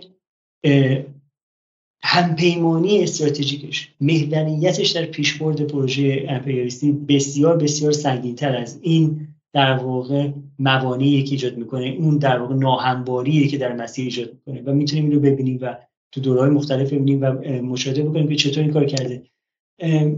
من یه اشاره کوتاهی می‌خوام بکنم چون حالا به آخر در واقع برنامه داریم نزدیک میشیم نمی‌خوام در طولانی بشه. یه اشاره بکنم به بحث بهار عرب و جنگ سوریه و جنگ لیبی. ببینید یه بزنین قبل از اینکه واردش بشیم الان بر اساس در واقع مباحثی سرفصلایی که قرار بود شما ارائه بکنید و اینا فکر می‌کنید که بحث های باقی مونده رو برای اینکه ازشون خیلی سریع هم نخواهیم بگذریم فکر می‌کنیم که می‌تونیم توی همین برنامه جمعش بکنیم یا اینکه بذاریم یه برنامه دیگه یه بحث دیگه ای رو در واقع ببریم روی اون سرفصل ها و اون بحث در واقع یه بخشی از اون ایده ای که منم می‌خواستم در واقع به شکلی سوار کنم روی مباحثی که شما مطرح کرده بودید و در واقع ببریمش به یه برنامه دیگه. من موافقم اینطوری شاید در واقع بحث امشبمونم از یه حدی طولانی‌تر نشه و خارج از حوصله نشه و می‌تونیم توی برنامه دیگه پیش ببریم و می‌تونیم الان در واقع به سمت جنبندی بریم. به لحاظ تاریخی هم می‌تونیم برنامه رو از همون بحث بهار عرب در واقع پی بگیریم. فقط حالا که قرار شد جلوتر نریم من این اشاره رو بکنم. گفتم نظم سازی امپریالیستی مقاومت هم با خودش داشته. محور شرارت با خودش محور مقاومت رو آورد. که مهمترین مانع در برابر نظم سازی امپریالیستیه. این چیزیه که بعد از جنگله ترور رقم خورده. و حالا تو اون دوره ما 2006 رو داریم. شکست اسرائیل از حزب الله پیروزی انتخاباتی حماس. یعنی پیروزی هایی که مقاومت رقم زده. به رغم اینکه در واقع آمریکا و امپریالیسم در در واقع دوره هستن که مثل الان به چالش کشیده نشدن به حال ما تو برنامه بعدی حتما مفصلتر حرف می‌زنیم که این بحثایی که خود شما به اتفاق آقای علیزاده توی برنامه متعددی بحث کردید که گذار به نظم چند قطبی داره به شدت شتاب پیدا کرده افول قدرت امپریالیسم رو داریم می‌بینیم. این تو زمان 2005 6 اصلا چنین نبوده و اصلا محروس نبوده. و محرز نبوده که در واقع بشه این رو بحث کرد. بنابراین می‌خوام بگم بحث مقاومت همزاد نظم سازی در واقع امپریالیستی. به یه بیان دیگه اگه بخوایم بگیم که من امیدوارم برنامه بعدی بیشتر حرف بزنیم اگر امپریالیسم به دنبال ادغام برخی کشورها و ایزوله کردن هر کدوم از کشورهای دیگه است که در این مدار قرار نمی‌گیرن هر گونه ادغام بدیل هر گونه نظم سازی بدیل در واقع مسیر یعنی مسیر این پروژه امپریالیستی اولا در واقع مهار می‌کنه. دوما یک بدیلی در برابر کشور دیگه پیش پیش می‌بره. اون چیزی که امروز حالا می‌تونیم ببینیم که گل داده آنچه که محور مقاومت یک زمانی در واقع شکل گرفت و حالا در واقع کشورهای متعددی هستن که بیرون این مدارن و روابط اقتصادی سیاسی ژئوپلیتیکی و نظامی امنیتی دارن با هم دیگه پیش می‌برن. خیلی هم خوب. به نظرم خیلی جنبندی قشنگی بود با توجه به وضعیتی که به حال در اون هستیم و فکر می‌کنم که حقیقتا اون چیزی هم که امروز داریم به عنوان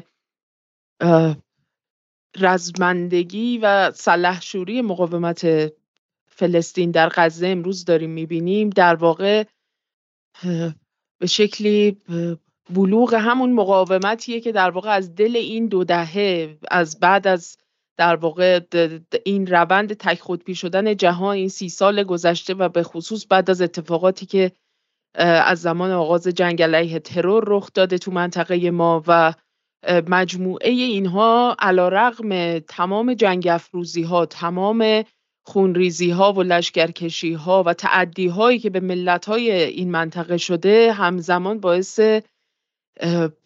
رشد و به نوعی گل دادن یه مقاومتی شده که امروز داریم الان در این نبرد 109 روزه در غزه دیدیم و مطمئنا جلوه های خیلی زیباتری از اون رو هم خواهیم دید.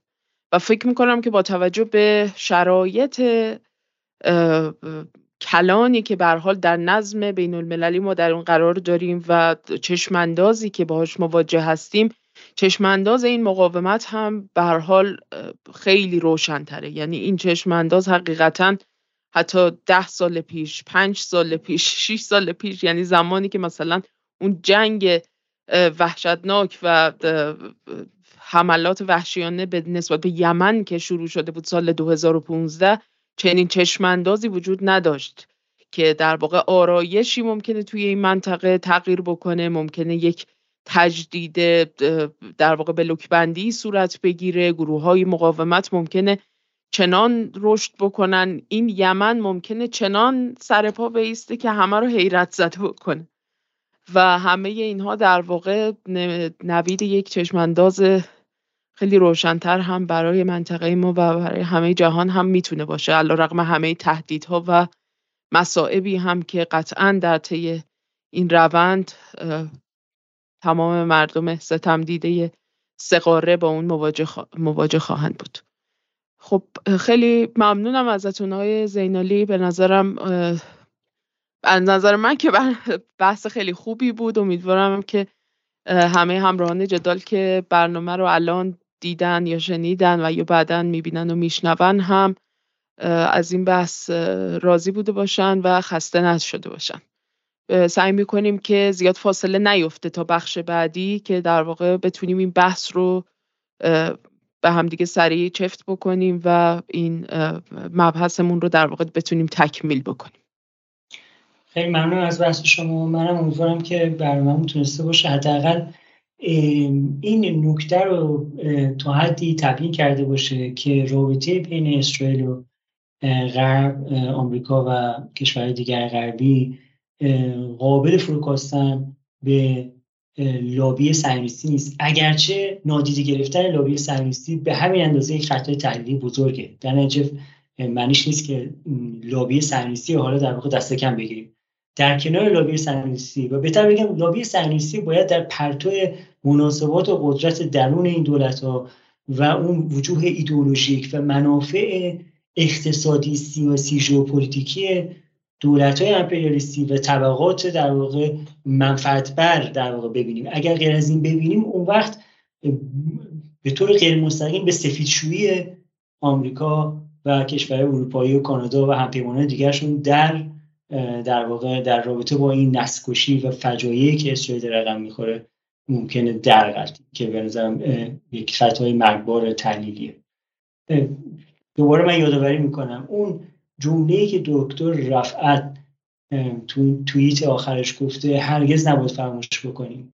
یعنی اگه این لحظه لحظه ایه که این فاجعه رقم می‌خوره هرگز نباید فراموش بکنیم که حزب دموکرات و بایدن و دولت آمریکا مستقیما در نسکشی مسئول نسکشی که اسرائیل در واقع اجراش کرد نذاریم در واقع تحلیل ها مفهوم سازی ها و کارزارهای رسانه‌ای و رتوریک در واقع این رو از ذهن ما در واقع کنار بزنه. این بینش دستاورد در واقع این همه شهیدیه که در واقع توی این مقاومت خونشون ریخته شده و مقاومت کرده. دقیقا همینطوره. یاد شهید رفعت العریر که استاد دانشگاه نویسنده و از روشنفکران مقاومت در غزه بود و تا آخرین لحظه ها هم از کلامش پیداست که به هر حال سعی کرده بود که دین خودش رو به هر حال به این ایده مقاومتی که در میدان و در ساحت های مختلف در جریان ادا بکنه گرامی باشه و یاد همه شهدای مقاومت در این 109 روز و در تمام این سالها. تا قسمت بعدی این برنامه از همگی خدافزی می‌کنم. برای همه آرزوی سلامتی دارم. آقای زینالی وقت شما بخیر باشه. خیلی ممنون. منم خدافزی می‌کنم از شما و ممنونم از مخاطبان که حوصله کردن در برنامه دیدن. شبتون